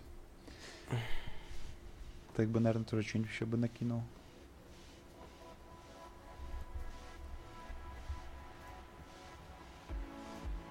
Прям вообще не знаю. То есть, э, Ну, это смолбольный, да, критерий такой для любителей Для тактических Артема. Панченко, так скажем. да, Да, да, да, не дай бог, конечно. Ага. Пум, пум, пум, пум, пум, пум, пум. Кстати, Нужна- я потом еще одного игрока попрошу посмотреть. Мне интересно, сколько у него. Я выбирать, наверное, даже не буду. Хотя, может, и буду, я потом решу, ладно. Я снова буду последний Ну, ты пикать. будешь пикать последний, да, там можно всех уже называть. Окей. Ай, боже, прости. Да. А, в общем, надо как-то... Я Я что-то просто просто даже... расстроен, что я даже Маркинина взял. Может, вообще он лишний у меня. Мне кажется, можно игроков сильнее найти его. Может, зря его взял. Просто, типа, первое, что вспомнил изначально. Обмены в нашем подкасте пока не предусмотрены, в отличие от, дра- Да, в да, отличие от, от драфта All-Star. Ну да. Не, ну это, конечно, кошмар какой-то, потому что... В Сан-Антонио нет смысла смотреть. Там, во-первых, игроки Демар Дрозен и, блин, этот... Сан-Антонио двухочковый баскетбол. Двухочковый баскетбол это хороший Да, это процент. А хороший Плюс Сан-Антонио это- даже те, кто бросает трешки, они бросают их очень хорошо. Они бросают мало по количеству, но Вот хорошо по именно, качеству. вот именно, поэтому... Хороший процент и невысокие шансы на плей-офф. Да, да. Все, Ну, как, них как любит теперь- дед. Я просто не понимаю, как Грег Попович, который всю жизнь играл через крутых больших, решил без них поиграть, где у него лучший большой это Ламаркус Олдридж, который, ой, дай бог, один, в три, один раз в три матча нормально сыграет. Так, ну, ну да. так, так, так, так, так. Но вообще, да, у Сан-Антонио там свои проблемы. И в обороне, и с тем, что все-таки, что два очка сейчас, но играть в двухочковый баскетбол не очень удобно, особенно в регулярке. Возможно, в какой-то серии... Ну, А ну, сколько, бы кстати, выше упомянутого имбида по, по- по этому году? Ну, по-любому Ну, больше, наверное. Да Нет, я ну, тоже да, думаю, да, он но- на подъеме этот процент у него Думаю, около, 47. около силы, да, 47 не получится. 47, и это его второй лучший сезон. Нет, все-таки третий. 48, в общем, мой личный рекорд сезона. Мгм. вот тут 47. А, Вот давай, давай, давай, давай тогда. Блин, я даже не знаю, в какую сторону быть. Бить. Ладно, черт с ним, не будем больших думать. Не будем думать о этих. Хотя Знаешь, бы, тоже, хотя бы винги, пока хотя что- бы винги, хотя бы винги. Нам нужен, ладно, мы будем от защиты играть и плясать. Мне нужно собрать пятерку, которая хотя бы будет защищаться. Так? Так. Пока что у тебя проблема в том, что даже Стеф Карри спокойно закроет практически любого в твоей команде. Не, ну, в этом проблема. Вади Хилда пока в этом году очень Ну тяжело вот, Хилд, вот за. Хилдом будет у меня другой паренек бегать. Причем не надо не забывать, что он забол в этом году больше шести раз должен бросать и больше 38% Ну, так дуги он и дело, он бросает трешку, пусть легко защищаться. Он не идет под кольцо. У Карри проблемы с тем, чтобы обороняться против тех, кто может его подавить. Ну, этим, этим будут заниматься другие люди. Нет, ладно, тут пока, погоди, не избивай меня. Я знаю, на чем команду пока свою крутить. Я пытаюсь Давай, подумать, кого давай. взять. А. Как в этом году, хорошо, а, бросает, бросает, бросает Майамовец, бывший в Филадельфию уехавший, в старте у них бегает, Джош Ричардсон. Так, Джош Ричардсон. Бля, да, он подходит, это мой был пик. Как ты его вспомнил, это невозможно. Да, да. верно, Давай Ричардсона, Ричардсон. потому что... Охренеть. Как- 42,9, еще один э, жесткий стил. Как ты это вспомнил? Нет, это типа жесткий стил был потому, что его я хотел взять. Я его специально в Майами, прошлом раунде Майами, не мои взял. парни, Джош Ричардсон никогда хорошо не бросал, поэтому... Так, ты выбираешь? Да, Джоша Ричардсон, Ричардсон и у ну это на катастрофа. скамейку. Хотя, на самом деле, Минусан, конечно, команда сильнее, просто обидно, что забрали нового игрока. Так, хорошо, Андрей, пока думай Мгм. э, над тем, над аргументами, кто у тебя Ага. будет шестым, а вот Серж. Так, Твой подожди, теперь надо мне подумать, потому что я все это время сидел спокойненький. Хорошо, я хотел первый спросить про Роберта Кавингтона. Итак, э, Роберт Коинтон у нас в этом сезоне у него 43,2, не проходит он, к сожалению. Отстой. Ну, я знаю, что сейчас проходит Терри Гордон, просто я не знаю, брать его или нет. Там вообще помню, ну там около 40 прям, там совсем все плохо, по-моему. Так, Эрик Гордон в этом сезоне 37. Ну вот, да, то есть там- Совсем тяжело. Но тут не, не такая история, как со Стефом, что ну как бы все равно можно брать. Тут непонятно, какой будет Гордон. Что-то я аж прям... Я даже больше расстроен не, не- ну, не тому, что просто хорошего игра- ну, как бы игрока взяли, а тому, что именно я его взял, я его специально, я думаю, оставил, что Андрей его не, ну, не вспомнит, потому что как бы Не, кому? вдруг. Джош Ричардсон. Во-первых, мы в Филадельфии много комментим. Во-вторых, Джош Ричардсон это моя душа. Не, Майами. ну вот, я не подумал про Майами, что там да, болельщик да, Майами да, получается. да, да. Поэтому так. Так теперь, получается, да, мне думать надо. Окей, у меня из вариантов есть пока что на примете Гордон, правильно я понимаю? Да, Эрик Гордон, естественно. Так, я 37%. думаю... Ну, Девонта Грэм, опять же, но я вообще хотел взять игрока, вот, который спокойно закроет, э, так скажем, любую позицию, кроме Порзингиса своего соперника. Это бы как раз был бы Джордж Ричардсон. Как говорит мой коллега, бери Михайлюка, не ошибешься. Нет, так в том-то и дело, что, скорее всего, ошибешься. Не, я помню, что всякие еще, э, это, типа, это, как бы, Лаверт подходит, Розир по-любому подходит. Ну, хотя я не уверен насчет Розира, но Лаверт по-любому подходит. Но, по-моему, даже этот, Лу Уильямс подходит, просто я не хочу их брать.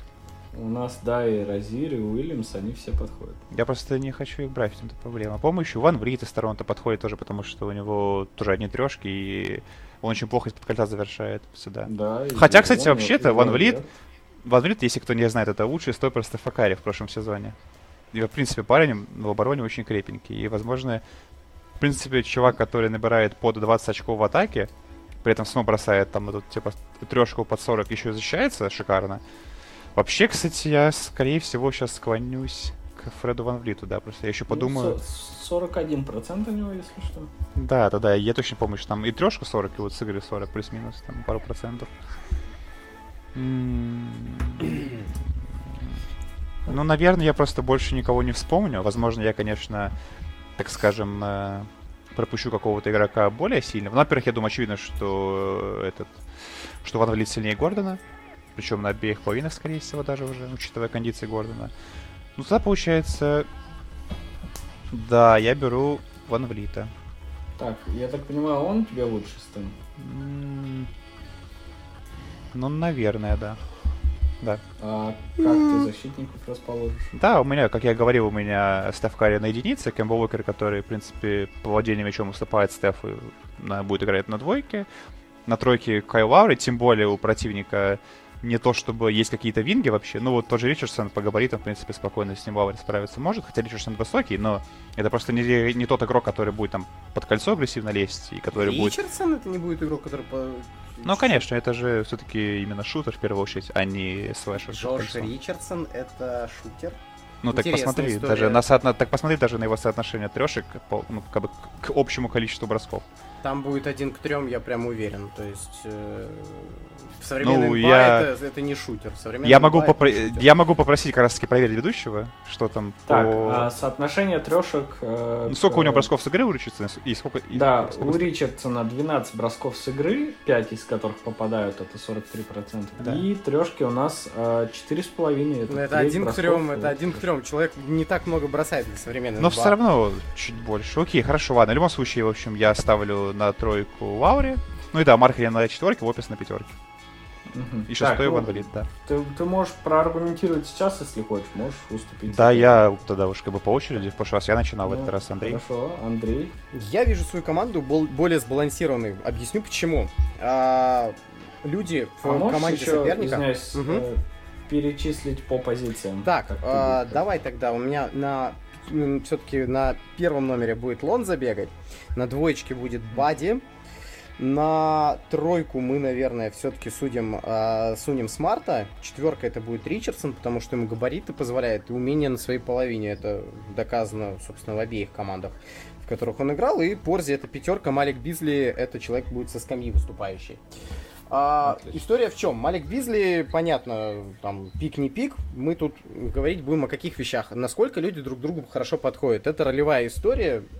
А в последние годы, лет так 25, я не помню команды, которая брала бы титул, но при этом у нее плохая система ролей была. То есть последние брать там Торонто Рэпторс, где у Ника Нерса все по ролям расписано замечательнейшим образом. Э, брать там Golden State даже не нужно ничего говорить. То есть, а, если это команда со звездами, да, Golden State, там замечательно все по ролям расписано, команда играет отлично. Взять команду без ярких звезд, ну где там условный там Чонси Биллопс, Рип Хэмилтон, Детройт 2004, команда идеально расписана по ролям. Здесь я прекрасно вижу, что команда, во-первых, собрана все-таки из тувы и соображений, где Парзингис все еще остается очень достаточно добротным и даже приличным, и даже элитным рим-протектором. То есть человек, ну, который... элитным-то уж точно вряд ли, ладно, я, я прости, что так, перебил. Так, давай, да, по очереди. Порзи, да, да, да. Порзи все-таки человек, который в районе двух блокшотов и в Нью-Йорке выделывал, и здесь выделывает, и процент э, именно по игре в краске, когда ну, все-таки человек работает, против него, у его оппонентов процент достаточно низкий.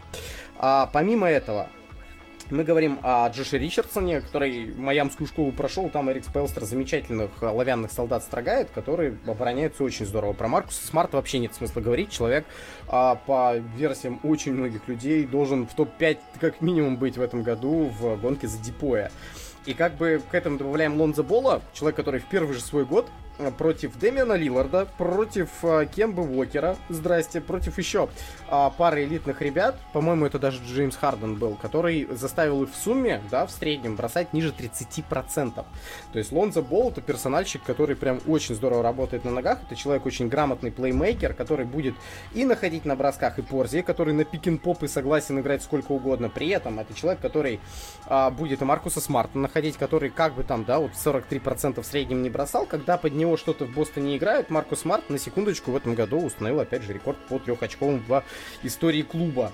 А, помимо этого, сам Бадди Хилд, который открывается, здорово выглядит. Помимо этого, у меня команда собрана по именам. Я прекрасно понимаю, что по именам она слабее. Но Кай Лаури, которому 35 лет, и который в этом году э, отличался матчами, да, отдельными. Допустим, был матч с Далласом, где лучший камбэк в истории клуба а, там, сколько они, 30 очков отыграли в регулярке, такого в истории Торонто никогда не было. И вот Кай Лаури был одним из лидеров этого камбэка. Но при этом матч спустя Кай Лаури бросает 0 из 12, условно, да, там 2 из 12, и это просто кошмар. Серию сейчас Кайла Лаури будет увидеть тяжело, потому что свой лучший баскетбол в плей-офф Кай Лаури показал в прошлом году, когда был финал. Вот, ну, как мне кажется, потому что все, кроме этого, когда мы смотрим на Кайла Лаури, особенно в годы Лебронта, в плей-офф, если это серия, то Кай Лаури выглядел неплохо, не как Демар Де Роза, но тем не менее нехорошо. Стеф Карри в нынешних кондициях мы берем, Стеф Карри там хоть и здоров, хоть не здоров, он возвращался на паркет, побегал немножко, показал свои 40%, бросал много, бросал не очень хорошо, команда не выигрывала. А, Брук Лопес без Space Creator, без Яниса Татакумпа рядом, странный выбор для меня, то есть э, я как бы в сторону Брука Лопеза даже не думал, если честно. Лаури Марканин это неплохой выбор, но это все-таки, если мы берем Порзи Марканин, это все-таки, ну, понятно, что Порзи здесь не будет являться бюджетной версией второго. Ван Блит хороший выбор, безусловно, но опять же на шестом. Почему Малик Бизли здесь будет хорошо смотреться? Мне не нужен человек, который будет очень а, много на себя брать, мне нужна опция. Малик Бизли таковой является. Являлся в Денвере, является сейчас в Миннесоте, причем в Миннесоте он вышел на более большую роль, и если надо, он ее готов потянуть. И он, в принципе, доказывал это и годами ранее, когда он в Денвере выступал, и это действительно здорово. И самый важный аргумент для меня Кемба Уокер, Кай Лаури, Брук Лопес даже возьмем, давай так, Стеф Карри. Люди, которые без мяча на данный момент, вот в этом году, я не представляю, как они будут играть. Как вот эти люди будут между собой понимать, вот как, как не без мяча бегать. Вот так ты что, братишка? Ну, то есть, вот ну. серьезно, Кемба Уокер без мяча это очень сильный баскетболист? Вот с каких пор, мне просто интересно. Я даже в Бостоне этого не вижу. В системе, где приходится без мяча много быть, при этом Маркус Смарт, который space creating ом занимается абсолютно для всех своих товарищей, включая Кембы. А, Бадди Хилд, который будет носиться до тех пор, пока не откроется. При том, что рядом Лонзо, при том, что рядом Порзи, который замечательные заслоны ставил, что в Нью-Йорке, что в Далласе. Джоша Ричардсон, который тем же самым занимался в Майами и Филадельфии, сейчас очень и сам, если надо, выйдет. Опять же, 15 очков в этом году против Майами в четвертой четверти. Джоша Ричардсон показывает, что он, если надо, на себя и что-то возьмет и будет делать. Команда, которая умеет в любой игровой ситуации двигаться здорово, которая ну, подходит все-таки к сопернику, которая является контрпиком, как мне кажется, опять же, я не рапортую, что это 100% так, но когда я вижу Стефа, Кембу и Лаури, и когда против них надо отобороняться условным там Лонзо Болу, Джошу Ричардсону и Маркусу Смарту, я говорю, блин, а эта тройка реально может отобороняться. Это реально все ребята, которые являются на своей половине очень, очень, очень крутыми оборонительными персональщиками, и при этом все трое умеют в командный дефенс. А это все-таки не о каждых людях, э, хороших на своей половине, можно сказать. Командный дефенс индивидуальный тоже вещи разные.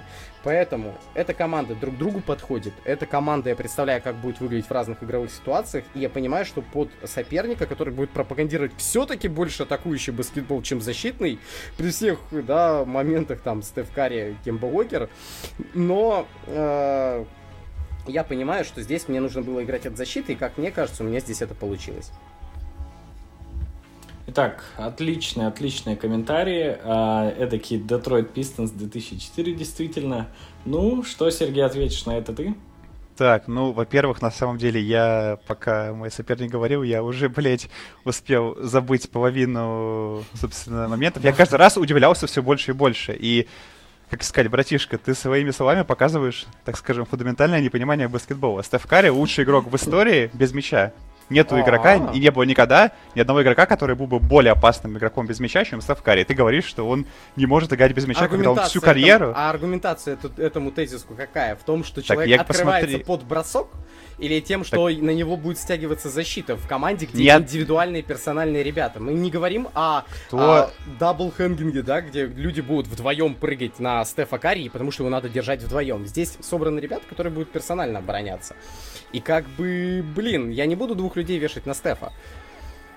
Как Пожалуйста, бы... не вешай, он тебя типа убьет трешками, что он, собственно, делал всю карьеру. Ты да, просто... я в этом году это видел, замечательно убивал. Не, ну смотри, круто. я тебя все-таки не перебивал, хоть раз я тебя перебил, но потом быстро остановился. Так вот, по поводу Стефа Карри, собственно, человек всю карьеру, всю карьеру, последние пять лет играет без мяча, собственно. У него в команде Дреймон Грин, был Хендлер первый, и как бы потом был Дюрент которые, собственно, в атаке проводили с мячом времени чуть ли не больше, чем Стеф, соответственно. Дальше там я как бы, как бы записал по порядку. Был еще тезис о том, что Лаури в прошлом году провел лучшую серию плей-офф. Ну так, как бы вот именно. Он год назад как бы сыграл свою лучшую серию, грубо говоря. С чего вдруг он сейчас должен играть хуже? Какие для этого предпосылки? И как раз таки забавно, что на протяжении всей карьеры Лаури был более-менее, так скажем, проверенным игроком в плей-офф, и даже все эти мемы по поводу Лебронта, они связаны были именно с Дрозаном, и можно банально открыть статистику. Я, в принципе, просто ее помню, наизусть, так скажем. Вот, можно пересмотреть, э, как там именно играл Лаури, с каким процентом он бросал, сколько он очков набирал, вообще, как он там просто действовал. И несмотря на то, что пару раз он там, да, э, против Кливленда где-то там ну, как бы принял не, не самое лучшее решение в концовке, в принципе, он всю карьеру именно в плей-офф ну, играет более-менее стабильно.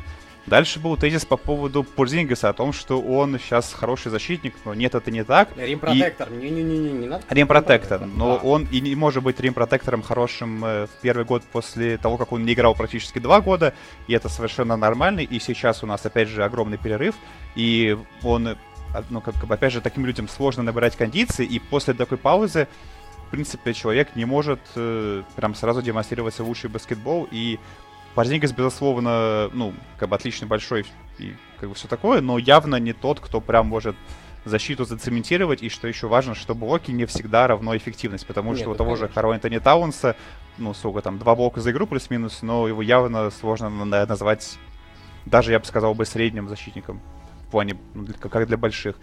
Дальше что еще? Ты опять же сказал один, на мой взгляд, так скажем, прям абсолютно бредовый тезис про то, что у меня в команде нет spacing а, зачем мне Брук Лопес. Так смотри, у меня 6 игроков бросают трешку 6. Как, как бы типа, какое может быть отсутствие spacing а в команде, где 6 игроков бросают трешку, и где, в принципе, 4 как бы очень сильных ball handler а, и, и что самое важное, что, в принципе, как раз-таки все они ну, могут спокойно играть без мяча. Что Ван Влит делал на раннем этапе своей карьеры, что Карри делает последние 5 лет, что делает Уокер в Бостоне. Ну, Уокер, допустим, ему без мяча играть, конечно, сложнее, но все равно это игрок экстра-класса. И я бы даже сказал, что Кайл Лаури, наверное, из этих игроков четырех ему наиболее нужен мяч. В принципе, он, скорее всего, мяч у Кайла Лаури и будет, потому что без мяча он представляет наименьшую угрозу из этих четырех игроков. То есть у меня в команде четыре ультимативных маленьких игрока, которые набирают ну, как бы стабильно по 20 очков за игру, из них набирает ну, я бы сказал, даже двое. Уокер и Карри могут за сильно больше 20 выйти. У меня в команде, опять же, два бросающих больших. У меня в команде Брэк Лопес, который как раз-таки, в отличие от э, Парзингеса, ну, гораздо сильнее, как Рим Протектор, который да, даже не, не то, что важно, чтобы, что он боков там больше делает, просто он очень грамотно именно выбирает позиционку, он очень силен физически, он сильнее, чем э, Парзингес именно в плане физики, то есть он очень хорошо соперников отсекает, то есть как раз-таки позволяет маленьким игрокам забрать подбор и быстрее разогнаться в атаку, то есть, э, в принципе, опять же, у меня как раз-таки, я считаю, что есть прекрасный баланс, и какое-то одно слабое место у меня было в том, что нету какого-то более-менее габаритного... Нету какого-то габаритного игрока, кто бы защищался против сильного винга соперника. Но в том-то и дело, что у соперника именно сильных вингов нету. Есть все-таки, ну, Бади Хилд по габаритам защитник. Маркус Ричардсон... Март. Маркус Смарт сильный wing, но не в плане атаки, он никого не, не убьет в атаке. Если он там один раз набросал кучу трешек в Бостоне, это не делает его... Он не один супер... раз набросал кучу трешек в Бостоне. Хорошо, ну посмотри в среднем же, его процент. Он подрос, но Смарт просто чувак, который набирает в среднем за игру чуть больше 10 очков, не может э, как бы, тебя убивать в атаке. Что, в принципе, для меня очевидно. Разве нет? А, То ну, есть давай, и... я просто уже боюсь, что я действительно много перебиваю, за это прошу прощения, это не совсем культурно. Я просто тоже буду записывать. Тут как мини-дебаты надо для финала устраивать, я думаю, нам ведущие позволят, потому что... Ну, естественно, да. Тут я согласен. Ну, смотри, то есть я, во-первых, даже пока собственно, ну, как бы ответил на твои uh-huh, высказывания. Uh-huh. А, в общем, если говорить о своих, то у меня команда, которая... У нее нет проблем с тем, чтобы против кого-то из соперников отзащищаться в обороне. Тот же Фред Ван Влит спокойно удерживает соперника на периметре. Тот же Карри спокойно удерживает любого на периметре из этих игроков, потому что никто из них не является ультра сильным, э, ну, как бы... Ни у кого из этих игроков нет ультра сильного прохода к кольцу, а Карри, между прочим, в каких-то матчах и Хардена более-менее сдерживал. То есть э, про то, что Карри не может защищаться, понятно, что он не защищается на супер топовом уровне, но в рамках одной серии против не самых сильных игроков в плане атаки, как, который есть у соперника, он спокойно себя защищается. То же самое, то есть Ван Влит, Лаври — это два очень сильных именно защитника, в том-то и дело, что тот же, собственно, Ван Влит убил Карри в финале НБА, и Лаври во многом, собственно, они вдвоем ему при, при клике с ворот. То есть у меня и большой хороший под кольцом стоит, который тоже вот, именно вот окопаться-то может, который к которому сложно подниматься да, на, периметр, но под кольцом Опис себя прекрасно чувствует. И будет как раз-таки все эти проходы. То, что ты сказал, что польза хорошо выходит на подстраховку, еще лучше работает в адрес, собственно, Брука Описа. В общем, я, как, я как раз-таки вижу именно тоже баланс в своей команде. И то, что я боялся, что нету винга у меня, спокойно нивелируется тем, что нет нету винга сильного плане атаки и его оппонента, поэтому единственное мое слабое место, оно закрывается и а, собственно, по персоналям понятно, что просто в атаке в любом случае ну, в целом, то есть, играть против такого spacing а, когда у тебя э, и Карри, и Кемба, и, собственно, Ван Влит, и как бы Лаури, все эти игроки бегают, и как в зависимости от matchup а их можно выпускать как бы в разных связках, то есть тут э, очень будет сложно защищаться, и в любом случае ну, то есть э, против хорошей трешки защищаться невозможно именно системно, потому что в любом случае у тебя будет spacing, а если будет spacing, то, собственно, будет реализация. Потому что Golden State вообще играл, в принципе, в три бросающих игрока все время. То есть там были только Томпсон и Дюрен, помимо Карри, и то им хватало, чтобы как бы, как бы поливать так прекрасно. Когда у тебя пять игроков бросает трешку всегда стабильно, тот же Лопес, допустим, бросает ее хуже, на него все равно выходят. Если на него не, не выходят, то в любом случае как бы процент поднимет, то очень сложно сыграть в обороне против этого, на мой взгляд. Как-то так, в общем. Ну, у меня пара моментов. Я, конечно, вот когда мне говорят, что Стеф это лучший игрок без мяча в истории НБА, ну, назови хотя бы одного игрока лучше. Давай вот с этого начнем. Да, я вот я скажу критерий, да, и после него попробую подобрать. То есть для меня, я понимаю, о чем ты говоришь, когда мы говорим в рамках системы, да, что вот Golden State, люди, которые Стефа Карри бережно через двоих, троих, там уникальная история, когда через заслон человек открывает, естественно, Стеф без мяча оказывается эффективным. Кто здесь будет открывать так Стефа, чтобы он без мяча был так эффективен? Вот мне просто... Так, я а кто в Golden State его открывал, по-твоему? То есть э, мы на ранних этапах это был товарищ Ли, потом это был Богут, потом мы говорили о Зазе, потом всегда это был Дреймонд Грин рядом. Ну так у меня в команде два больших, которые бросают трешки, и причем еще Бурклопи шикарно ставит заслоны.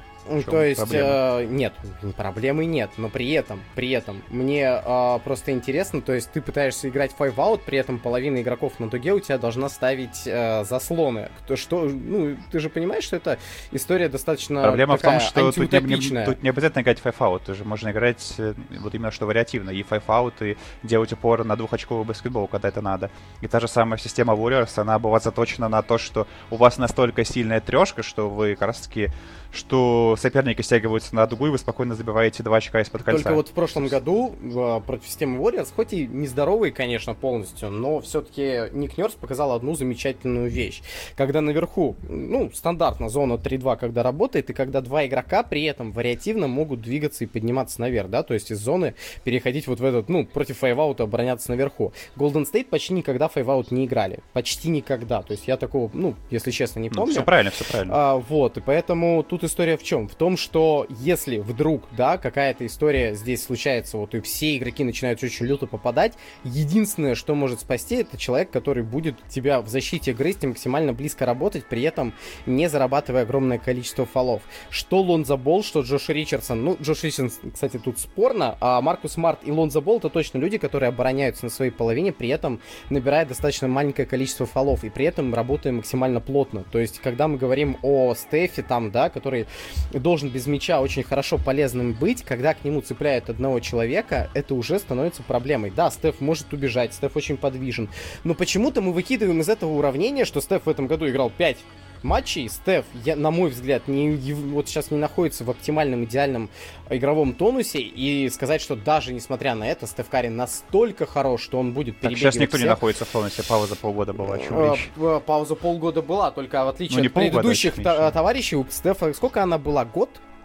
Не, но он все-таки вернулся Сумме, уже ну, да, и дело, 5, 5 матчей, в итоге, ну, как бы это не кондиции. 5 матчей, причем мы видели эти 5 матчей. Стеф Карри был достаточно слаб в этих матчах. Причем еще, кстати, что забавно, я дополню, что как раз-таки как бы эти 5 матчей уместилось, играя против нового ну, как бы Орлеана, и там как бы Карри... Ну, это а как бы единственная победа, собственно, там Карри был... Лонзо Бол Да, по-моему, это было, это было в начале сезона, вполне себе Лонзо тогда был здоров, если я не ошибаюсь. Вот И я Карри в как раз таки- сомневаюсь как раз таки, но это уже ладно, это уже такой момент, потому что под Сефа я, честно говоря, брал Маркус Смарта. Лонзо, как я уже выше говорил, это против Кемба, потому что Кемба э, с мячом прыгает как кузнечик, его надо держать действительно уметь. Лонзо Болт умеет делать. Помимо этого, есть замечательный Ван Влит, Лаури. Я не вижу того случая, когда Ван Влит, Лаури, Кемба и Стеф будут на- вместе на паркете вчетвером одновременно. Даже если Ну, скорее это всего, да. Даже если это случается. э, Бадди Хилт, естественно, своей половине мне сильно не, не помогать не будет, но всегда есть Малик Бизли, который на половине своей будет очень здорово выглядеть. Помимо этого, сказать, что здесь никто не идет под кольцо, я еще раз повторюсь, Джош Ричардсон, который действительно... Так сравни кольцо. просто, я тебя смотри, давай перебью туда, чтобы тебе конкретизировать вопрос. Но. Я говорю о том, что у тебя в команде кто первая опция, кто решает, допустим, не знаю, там осталось 3 минуты до конца игры, вы проигрываете там 5 очков. Кто, блядь, будет брать игру на себя и как бы делать результат. Кто, опять же, допустим, идет под, под кольцо Ну, на это уровне, вариативность, это же Нет, вариативностью просто- как раз и решается. Вот это не это та самая... Ну, а у это- меня как будто бы и нет. Посмотри на мою Нет, команду. хорошо, просто у, сравни... тебя есть, у тебя есть вариативность. Ты не в конкретику уходишь, ты уходишь в другой вопрос. Я немножко про другое сейчас говорю. Я просто Ты- даже говорю, сравни еще, ты сказал про проходы Хорошо, под кольцо. я, я если ты мне Давай, смотри, договорить- я закончу последнюю тоже. Вот, типа, ты говоришь про Да. проходы под кольцо, что, Да. смотри, Давайте, ребят, по одному аргументу еще так. Вот, скажем. давай. Я, согласен, чтобы не Мгм. затягивать тут на три часа все. Мгм. Как раз таки по поводу проходов под кольцо. Кто у тебя в команде на уровне Карри, Уокера и того же, не знаю, Ван Брита под кольцо будет идти? Э, Никто, хорошо, согласен. Ну, А никто же не ответ- ходит, то ответ. есть все твои... Кто из них, Стеф, Кемба, Лаури, будет проходить против Маркуса Смарта, условного Джоша Ричардсона, который встречает внутри зоны? Мы забываем, что защита на периметре наверху и защита на входе в зону и защита в краске это три разных у нас, а, грубо говоря, господи, как они это называют, э, вот эти споты по-русски-то это... Три разных зоны условно. При входе в зону, если мы закрываем Стефа, который достаточно много промахивается при проходе в зону, если его встречают внутри, э, при входе в зону, не внутри, не на периметре его держит, где Стеф на первом шаге человека обходит, а на входе в зону, где локти находятся, штрафны, э, штрафной линии. То есть, когда мы говорим об этом, блин, я прекрасно вижу, как это все будет работать. Помимо этого, а, если там Маркус Смарт, Джош Ричардсон, даже условный Бадди Хилд, который тоже может, в принципе, пройти, там что-то попробовать, у него это будет не очень хорошо получаться, но и Бадди Хилд, и Малик Бизли, и даже Порзи, которого можно нагрузить будет дальше, это люди, которые а, не будут встречать э, вот именно на входе в зону и наверху прям дичайше страшного сопротивления, потому что самые два лучших защитника здесь это Кайл Лаури и Фред Ван Влит. Не самый плохой выбор, не самый плохой выбор, но я не скажу, что это настолько хорошо и здорово, и что их двоих хватит на всю команду. И при этом, ну, Маркканен и Лопез это люди, которые, ну, rim protector ы максимум со страховочной функцией. И это очень тяжело будет дефать. Это тяжело очень будет на разных, тем более, что учитывая Маркус Смарт, Хилд, Болл, Ричардсон-то, даже Порзи, блин, с Бизли, это люди, которые очень хорошо на midrange е работают. Мы же говорим не только о том, что баскетбол все-таки исключительно трехочковых работает, и даже Golden State доказывает, что они трехочковых-то бросали не так много, как их многие оппоненты.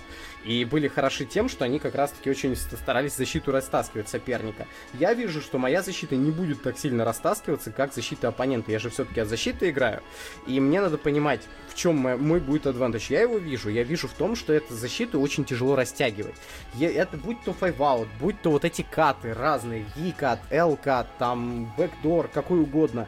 Я представляю, как игроки будут сменяться, как они будут друг друга подстраховывать, потому что Маркус Смарт всегда за спиной игроков работает, будь то там наверху Джейлен Браун или Кемба Уокер, он готов сзади поработать. А, будь то э, другой какой-то игрок. То есть я представляю, как это будет выглядеть. И говорить, что Маркус Моррис это игрок плохой в нападении, один раз что-то напопадал, это же неправда. Ну, откровенно. То есть сказать, что Маркус Смарт плох на чужой половине, в этом году мы так не можем сказать. Ну, как бы, что Смарт, что Браун, что Тейтум в этом году очень приятно удивляют. Ну, м, так, на чужой э, половине. Просто плох и хорош все-таки ну, понятия разные. То, что он не плох, не значит, что он прям Ну, а хорош. Просто я не представляю, кто с, э, опять же, габаритами Смарта. Единственный, кто что-то может предложить, это Кайл Лаури, который, опять же, повторюсь, вот был То есть я вопрос- правильно понимаю, что у тебя вот типа в атаке будет Смарт убивать мою команду? Нет, не... Причем здесь убивать? Откуда вот эти вот термины, как у Знама, которые... Вот нужен человек, который будет убивать. Это Нет, не ну кто очки будет набирать хорошо? Кто, вот, Это- допустим, вот сколько... это вариативная систематика, когда люди таскают мяч до первой открытой опции, либо играют на условные два варианта, когда у тебя есть Ты идешь и говоришь, в случае варианта А мы работаем вот так и ведем игрока, допустим, пытаемся открыть Бади Хилда. Если это не работает, мы пытаемся через пикин поп, который играл там, ставил заслон условному Хилду, мы стараемся через пикин поп открыть Порзи, мы стараемся через а, кат открыть, допустим, Джоша Ричардсона, то есть здесь я вариации вижу. И я прекрасно понимаю, что когда как раз-таки с чего я начинал аргументацию свою, да, и заканчивая, а, заканчивая, когда мы вот об этом говорили, изначально команда по ролям. Я свою команду по ролям представляю как раз-таки гораздо лучше, чем команду соперника, хотя она по именам громче, объективно громче. Но когда мы видим, как вот это все по ролям расписать, как сказать, что вот у меня должен здесь быть а, план А, план Б, план С, а, здесь нет явной первой опции, может быть. И то, опять же, Бадди Хилд в своей команде очень даже неплохо одно время это справлялся. А, Маркус Ричардсон Бол, да и, блин, come on, Кристапс Порзингис чем плох? То есть Порзи, который 25 плюс 12 без, э, делал без э, э, Луки Дончича, и который в среднем по сезону 20 плюс 10 имеет, как бы я не вижу в этом проблемы особой. В скоринге, где можно сказать, что и Порзи будет попробован, да, в качестве первой опции, и когда у тебя ball-handler Лонза Бол, и при этом Маркус Смарт очень неплох в плеймейкинге. Я даже вижу на случай тот, что если Лонза Бола будут ловить в ловушку, и нужно разыгрывать кому-то другому, есть Маркус Смарт. То есть я вижу всегда здесь план Б. И поэтому я считаю, что здесь все в этом плане неплохо. Так, ну это споры у нас для отдельных подкастов или еще интересных каких-то активностей выпусков. Возможно, что-то родится из этого. Будем верить, но э, огненное обсуждение второго раунда подходит к концу, и только зрителям уже решать, э, кто же у нас был лучше и убедительнее.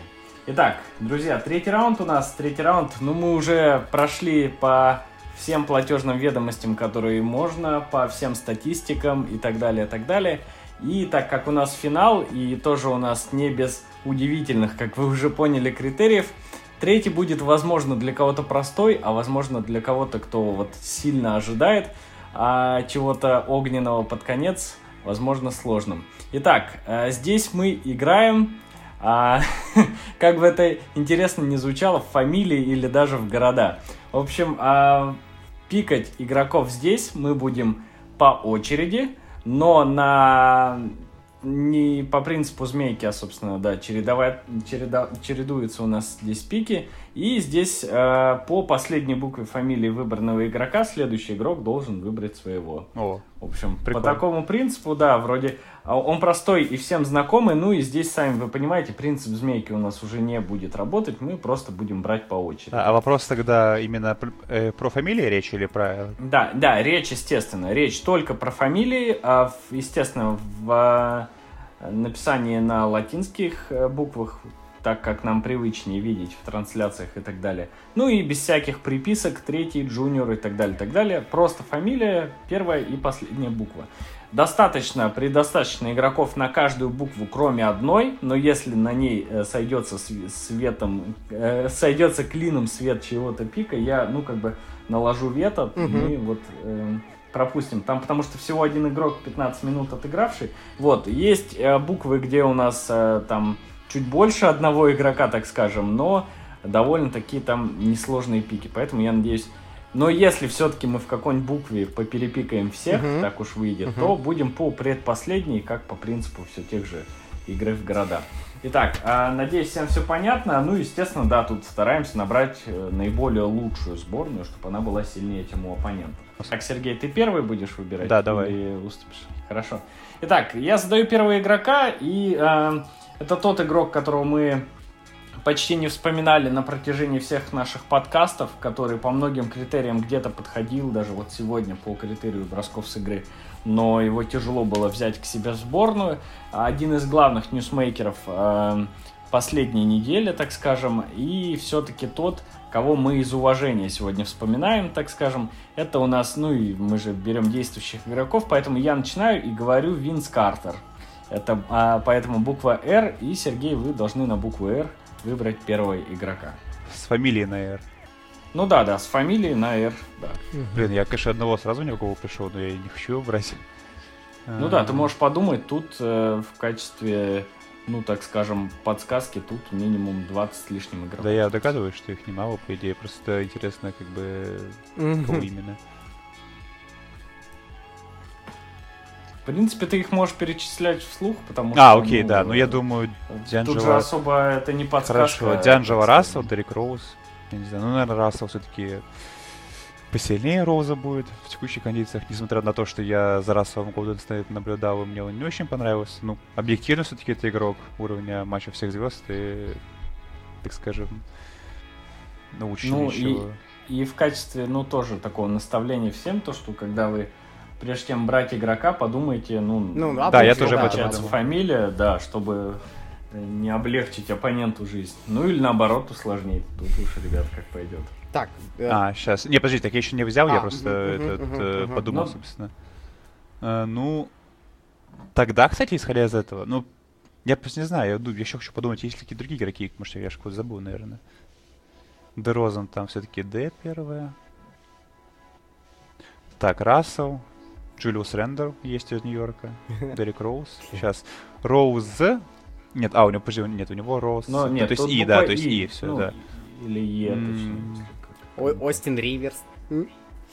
Короче, ладно, я, наверное, тогда... Сейчас, хотя подожди, сейчас, ну, секундочку, я просто подумаю тогда уж. А то, кстати, я сегодня как-то более-менее быстро выбирал. Вот хоть сейчас подумаю. Ну да, я все-таки тогда возьму Дерека Роуза.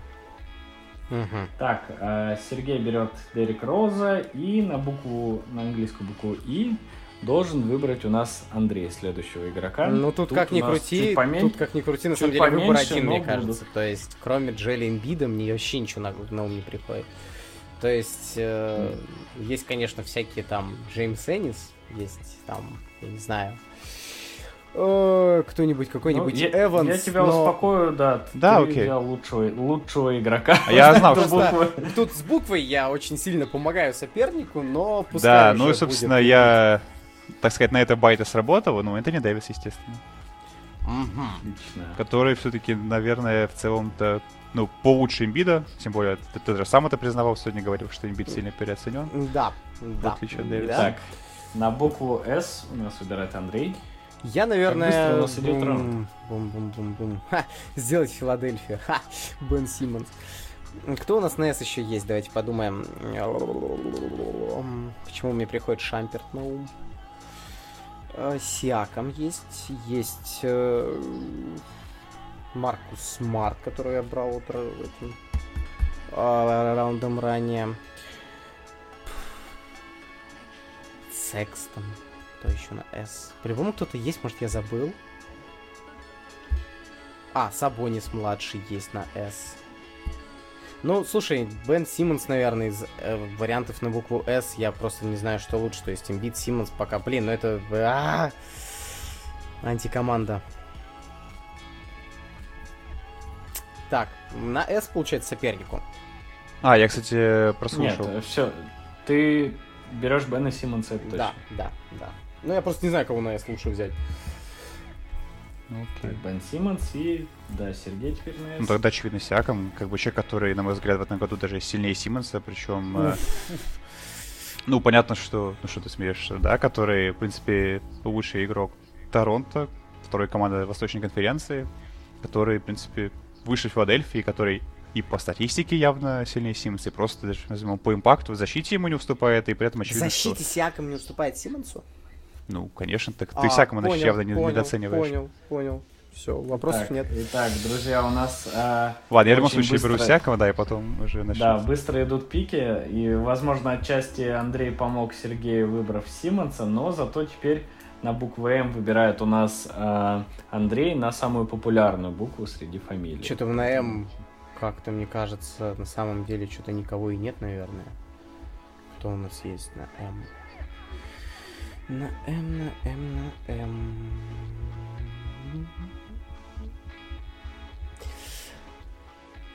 Эх, Бен Маклемор. Блин, Хм. кто у нас на М есть? Э, Милсоп старый, не хочу брать.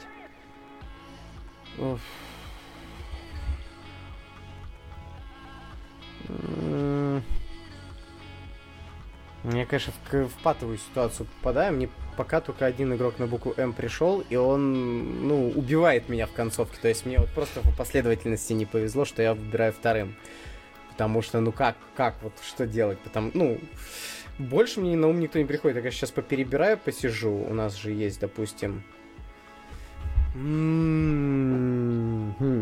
Кстати, кстати, это будет буква... Угу. Ладно, между двумя такими золами, злами, я, наверное, все-таки выберу Джамаранта, потому что другой вариант меня бы привел в более плачевную ситуацию. Просто я бы сопернику карт-бланш дал и, ну, проиграл бы автоматически. Опять вот соперник набрал бы просто погромче имена, и я бы сам сушил с ума. Ну да, а все-таки каких только задач у ген-менеджеров у нас не возникает, да. поэтому... А Марент у тебя на какую позицию идет? Ну, Или просто так. пока? Да слушай, разберемся. Пока я не думаю, я пока по буквам смотрю, что хоть подходит. Хорошо. Тут, тут не по позициям, да, тут по алфавиту. Итак, а, буква Т получается у Сергея. Да, нет проблем. Э, Джейсон Тейтон. Так, и мне опять М, да? Это подло. Да, это подло, а... это подло. Это подло. Или хитро. Или подло. Так. Или, опром... Или опрометчиво. А как? Скажу я, гля... глядя в словарь. Ну, я просто, как бы, у меня тут один, один вариант остался. Я, конечно, возьму неплохой пик, но это автоматически луз. Я вот вижу по пятерке, я даже не захочу его защищать, чуваки. Это будет отвратительно. То есть, если в предыдущих я еще пыхтел, там я вижу у человека кучу имен, я знаю, там, типа, принцип голосования, какой потом будет в концовочке. А тут а, блин. Это автолуз. Я даже не знаю. У нас был... А, а кого ты на S выбирал еще раз? Осяком. Осяком, точно, точно, чтобы я хоть понимал, насколько у меня все плохо. У меня Роуз, Тейтум, Сяком Да, да, да, вот, вот, э, и Дэвис, да. Нет, Дэвис, Дэвис, Дэвис, Дэвис, Дэвис, Дэвис. Но сейчас на М надо тебе. Ну, да, я знаю, я знаю. Ну, что, я просто не знаю, кто есть лучше на М, мне в голову вообще никто не приходит. Я думаю, если что, мне просто Коля подскажет. Донован Митчелл. Это плохо, но... Так, ну он, по крайней мере, подходит. Но Ты чего берешь? Это, это, это, как бы я, это автолуз, я уже чувствую. Так, и на букву... Нет, так это, подожди, так ты взял его или нет? Митчелла, я же говорю, да, да. Потому что, ну, а, а ну... кого на М еще взять? Кого на М ну... еще взять? Какой вариант здесь есть? Я не знаю, я не думал. Боян ну, Марьянович. Так. Ну, так, на букву Л, Серж. Не, ну, кстати, еще вопрос. Ну, не, кстати, очевидно. Ну, Николай Ленард. Что тут думать? Ленард и Ленард, что бубнить, да? Ну, как бы, а что, что должен кто-то аргументировать или говорить? Пока есть, пока есть буква Л. Ну, так, если Д, то буква Д. Кончить хоть постараться. А подожди, стоп, стоп, стоп, стоп. У нас же... Да, вот можешь мы, еще одного разыгрывающего взять? Э, мы же тут говорим о э, том, что, как там говорил мой коллега предыдущий, короче, судя по всему, три комментатора пойдет, но э, подсказка Донского, он же говорил, что Дюрант сейчас весь крутой там такой, да, и типа здоровый. Да, да, было такое. Он взял Дюрента. Ну, надеюсь, что он сейчас в хорошей форме. Ну, мы можем верить, в принципе. Пускай будет Дюрант. Я... Ну да, просто... чувак не играл там больше года. Еще бы не быть в хорошей форме. Ну а Стеф Карри-то ну... у нас оказался замечательным выбором, так что пускай Дюрант Стеф Карри в начале сезона был здоров. Стеф Карри провел полную бы, подготовку с командой к сезону. Важно же даже не только сами игры официальные, а важно еще и... Не важно, что тонус. за игрок, как, какие кондиции, что он сломал и как он будет возвращаться. И то есть, ну, когда вот мы говорим тоже, о что, сутере, который Что сломал аргубли... себе Карри и что сломал себе Дюрент, так скажем. Да, и при этом, когда, Вернее, даже порвал. там как когда говорят про что порвал. Дюрант на небросковой ноге Ахилл, напомнить про второй идентичный случай в истории, которых никогда больше не было. Доминик Уилкинс до Ахилла играл хуже, чем после. Все, два, истории, два случая в истории. Дюрант и... Уилкинс. Так, хорошо. У нас что в итоге Дюрант? Так, да. а, последний, да, последний пик у Сергея на букву Т. Не, ну, окей, Таунс есть, но я не беру, пока я подумаю. На Т. Таунс, Тейтум я уже взял. Ну, Том Тибодо, ну, тренер. Да. Так, что еще есть на Т? Кроме Таунс. Да нет, вроде ничего. Окей, Таунс у меня будет шестым. Да почему бы и нет? Так, все, это твой... Наверное, сейчас я... Нет, я сам собой... Ну да, я Таунса возьму. Это просто, ну, типа шестой уровня Таунса, это...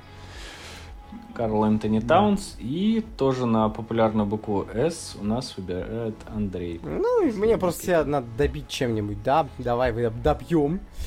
Ой, как мне не хочется эту пятерку защищать. Ну, Колином Секстоном надо как раз. да, самое оно. Да пускай уж будет Так, Сабонис, потому что Дамантес все-таки хорош. Дамантес хороший се- сезон очень проводит. Сабонис молодец. Хороший, да, неплохой. Так, и, а, ну, давайте кто-нибудь из вас, кто уже может по позициям рассказать. Да, а я могу сразу, у меня вроде все просто. Но Давай. я, честно говоря... Ну, по позициям, в принципе, не особо... Ну, да, в общем, типа, Роуз на единице, Ленард и Тейтум два винга, Сяком, так сказать, четверка, и Дэвис это, собственно, пятерка в данном, в данном контексте. И Таун шестой, потому что Таунс, э, на мой взгляд, ну, явно, во-первых, он с Дэвисом одновременно играть не может, и он, в принципе, слабее и Сяком, а по уровню, и- ну, ну и Дэвиса. Ну, Тогда мне надо, да, рассказать. У меня Да, тут да, такая да, вот поначалу катавасия, но в принципе я из нее вижу достаточно очевидный выход, учитывая габариты Симмонса на своей половине. Это же полноценный все-таки плеймейкер.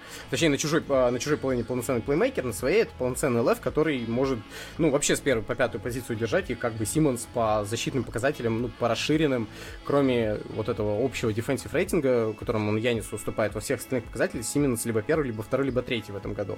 Поэтому Симмонс э, точно на Элайфе будет бегать, Морант первый, Митчелл второй, Дюрант пускай на четверочке побегает, в силу габаритов Эмбиид, естественно, пятерка, Сабонис, скамейка. Пускай вот так.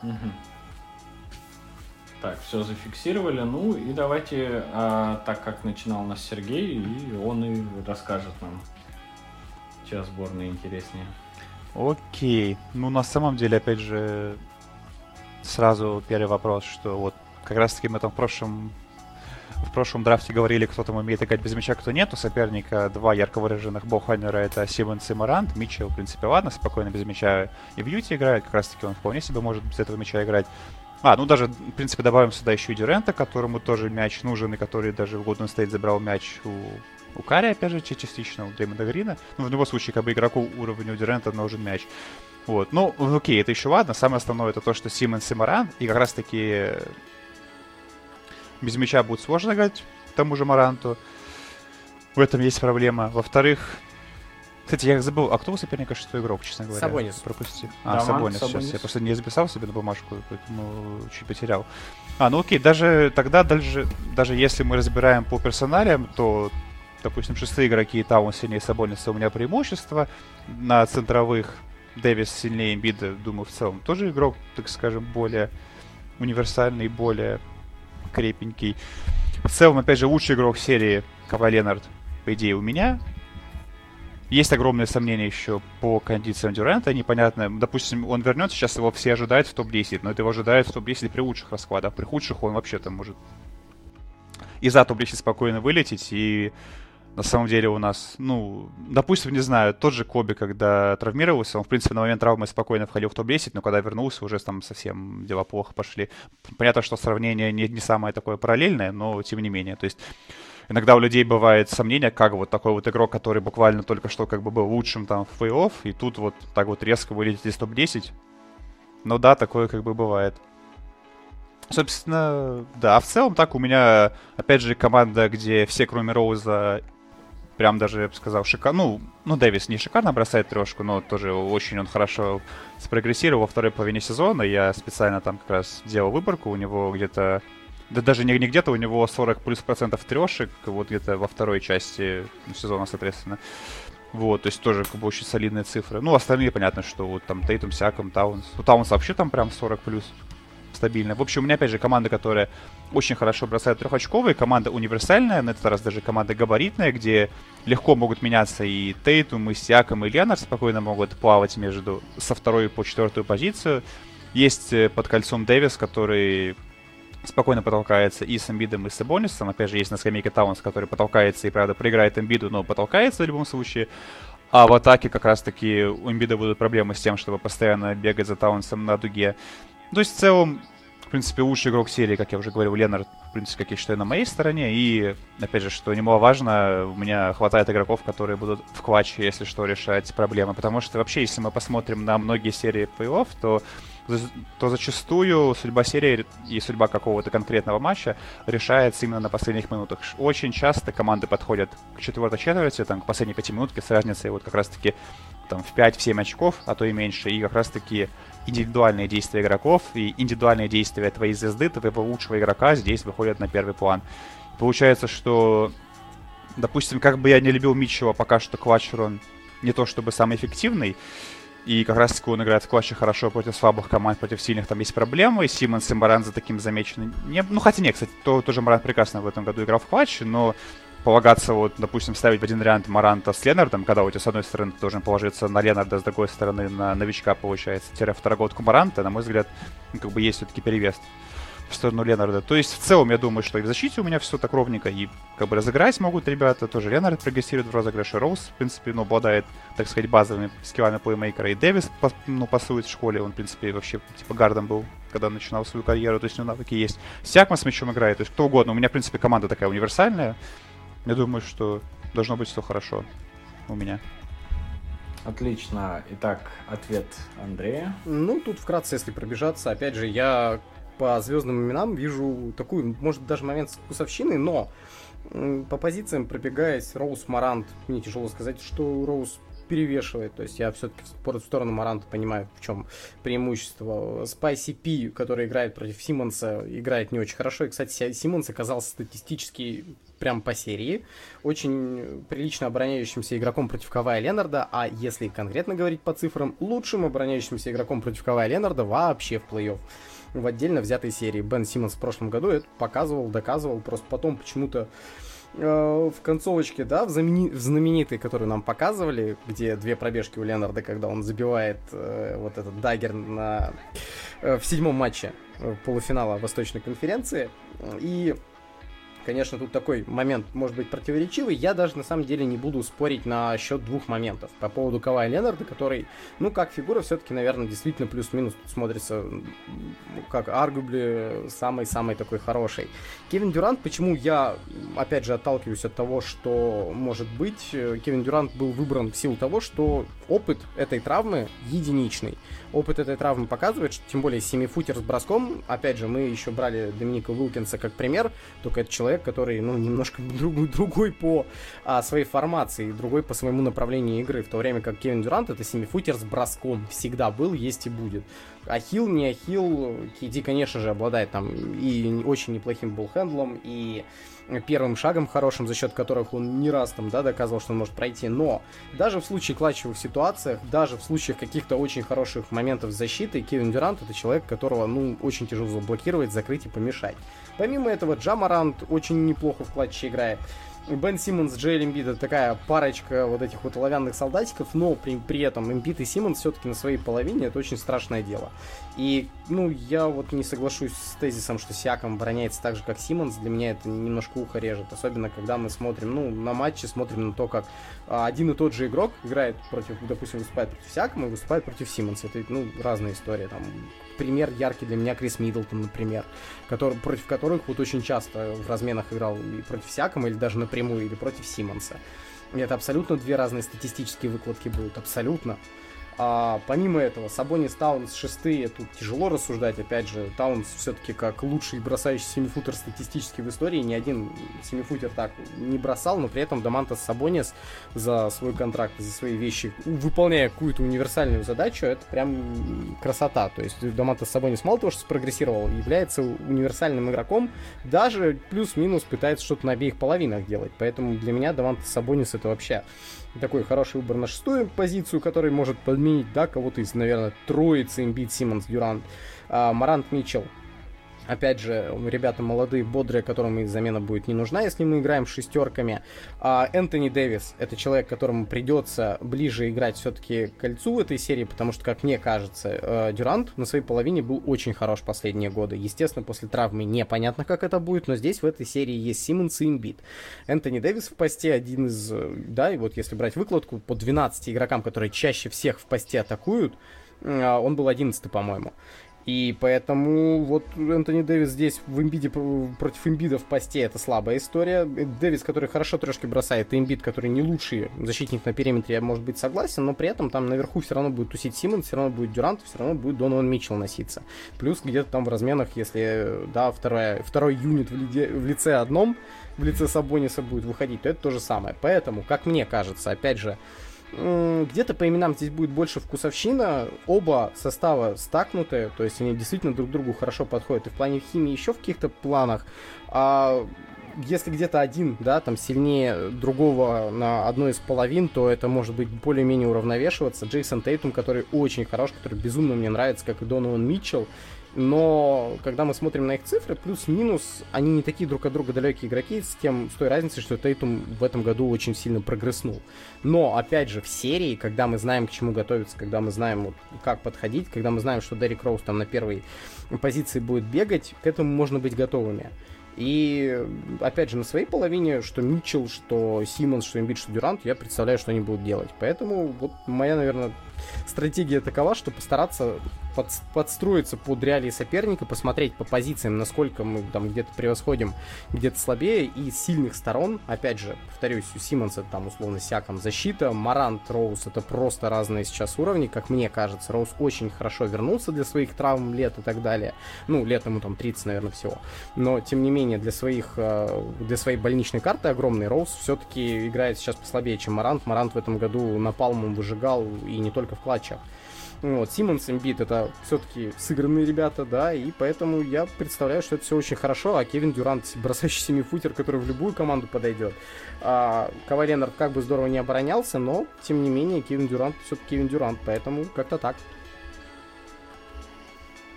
Отлично. И а, это был довольно-таки огненный финал, и не побоюсь этого слова, а, на уровне предыдущих полуфиналов, особенно встречи Андрея с э, Марком Бурчаковым, видимо, э, с Five бьется до последнего у нас пик and talk. Вот, а, отлично, все зафиксировано наконец-то, и только зрители теперь у нас решат, кто победит. А, голосование по нашему финалу будет в телеграм-каналах, а, следите за этим обязательно, оно будет одно одно голосование, в котором вам нужно выбрать, кто был лучшим по итогам э, всех трех раундов в целом, но все-таки судите, естественно, по каждому раунду отдельно, потому что у нас довольно-таки э, разные интересные были критерии, разные пики, по-разному э, наши оппоненты друг друга себя проявили. Поэтому будьте внимательны, ну и голосуйте честно, вы выбираете все-таки лучшего дворового ген-менеджера э, русского баскетбольного комьюнити. Я еще раз благодарю наших э, сегодняшних участников, вообще финалистов, лучших из лучших дворовых ген-менеджеров. Это основатель э, проекта Pick and Talk и основной его комментатор Андрей Панкрашев. Не побоюсь этого слова, один из лучших, ну и для меня самых огненных комментаторов э, НБА на русском. Следите скоро, совсем скоро, буквально через месяц у нас возвращается NBA и следите за ними на Pick and Talk. Вот. И также благодарю, естественно, Сергея Абаева, участника сообщества High Five, а также основателя блога End One на Sports.ru. Обязательно после возобновления сезона смотрите на Talk и узнавайте подробнее о лиге на, э, собственно, пабликах Сергея. Еще раз спасибо вам, ребят. Может, пару слов каких-то финальных в целом о нашем турнире, не только о сегодняшней игре, но и, в принципе, о этом полуторамесячной битве.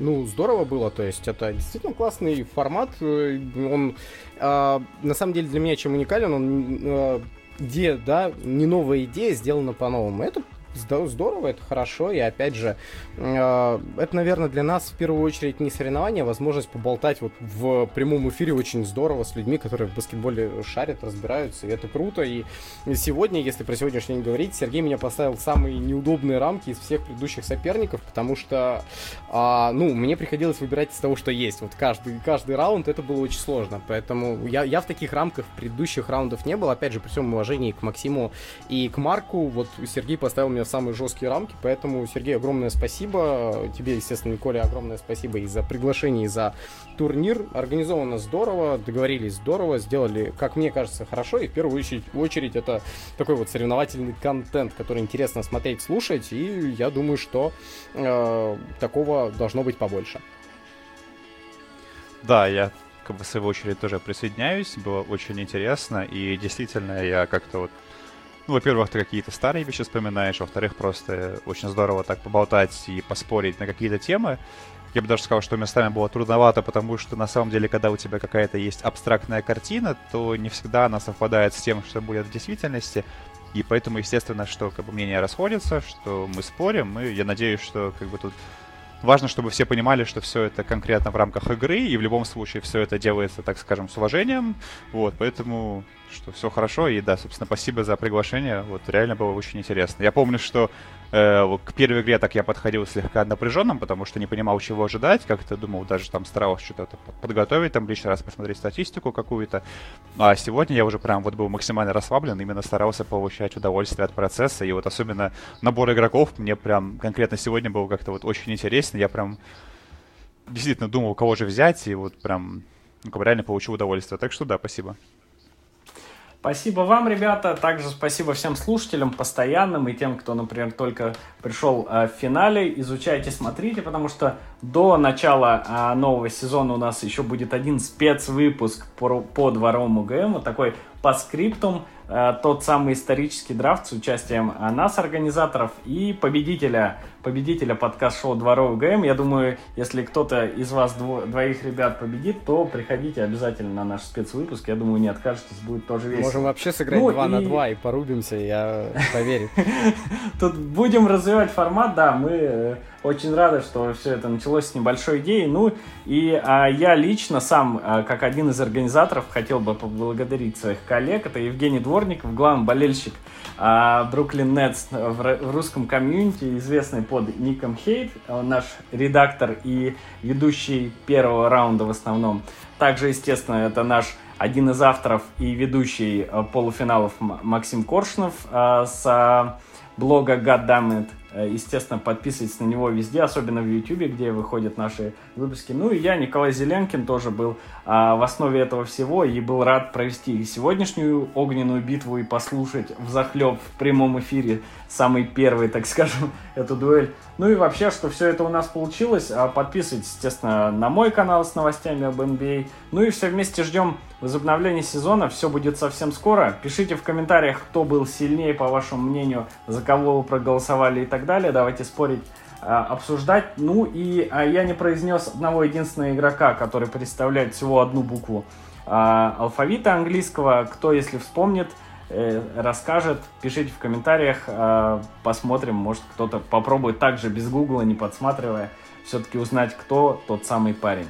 Итак, спасибо всем и всего доброго, ждем баскетбол, ждем NBA и ждем второго сезона дворового ген-менеджера, но будет немножко позже. Всем спасибо, всем пока. Thank you.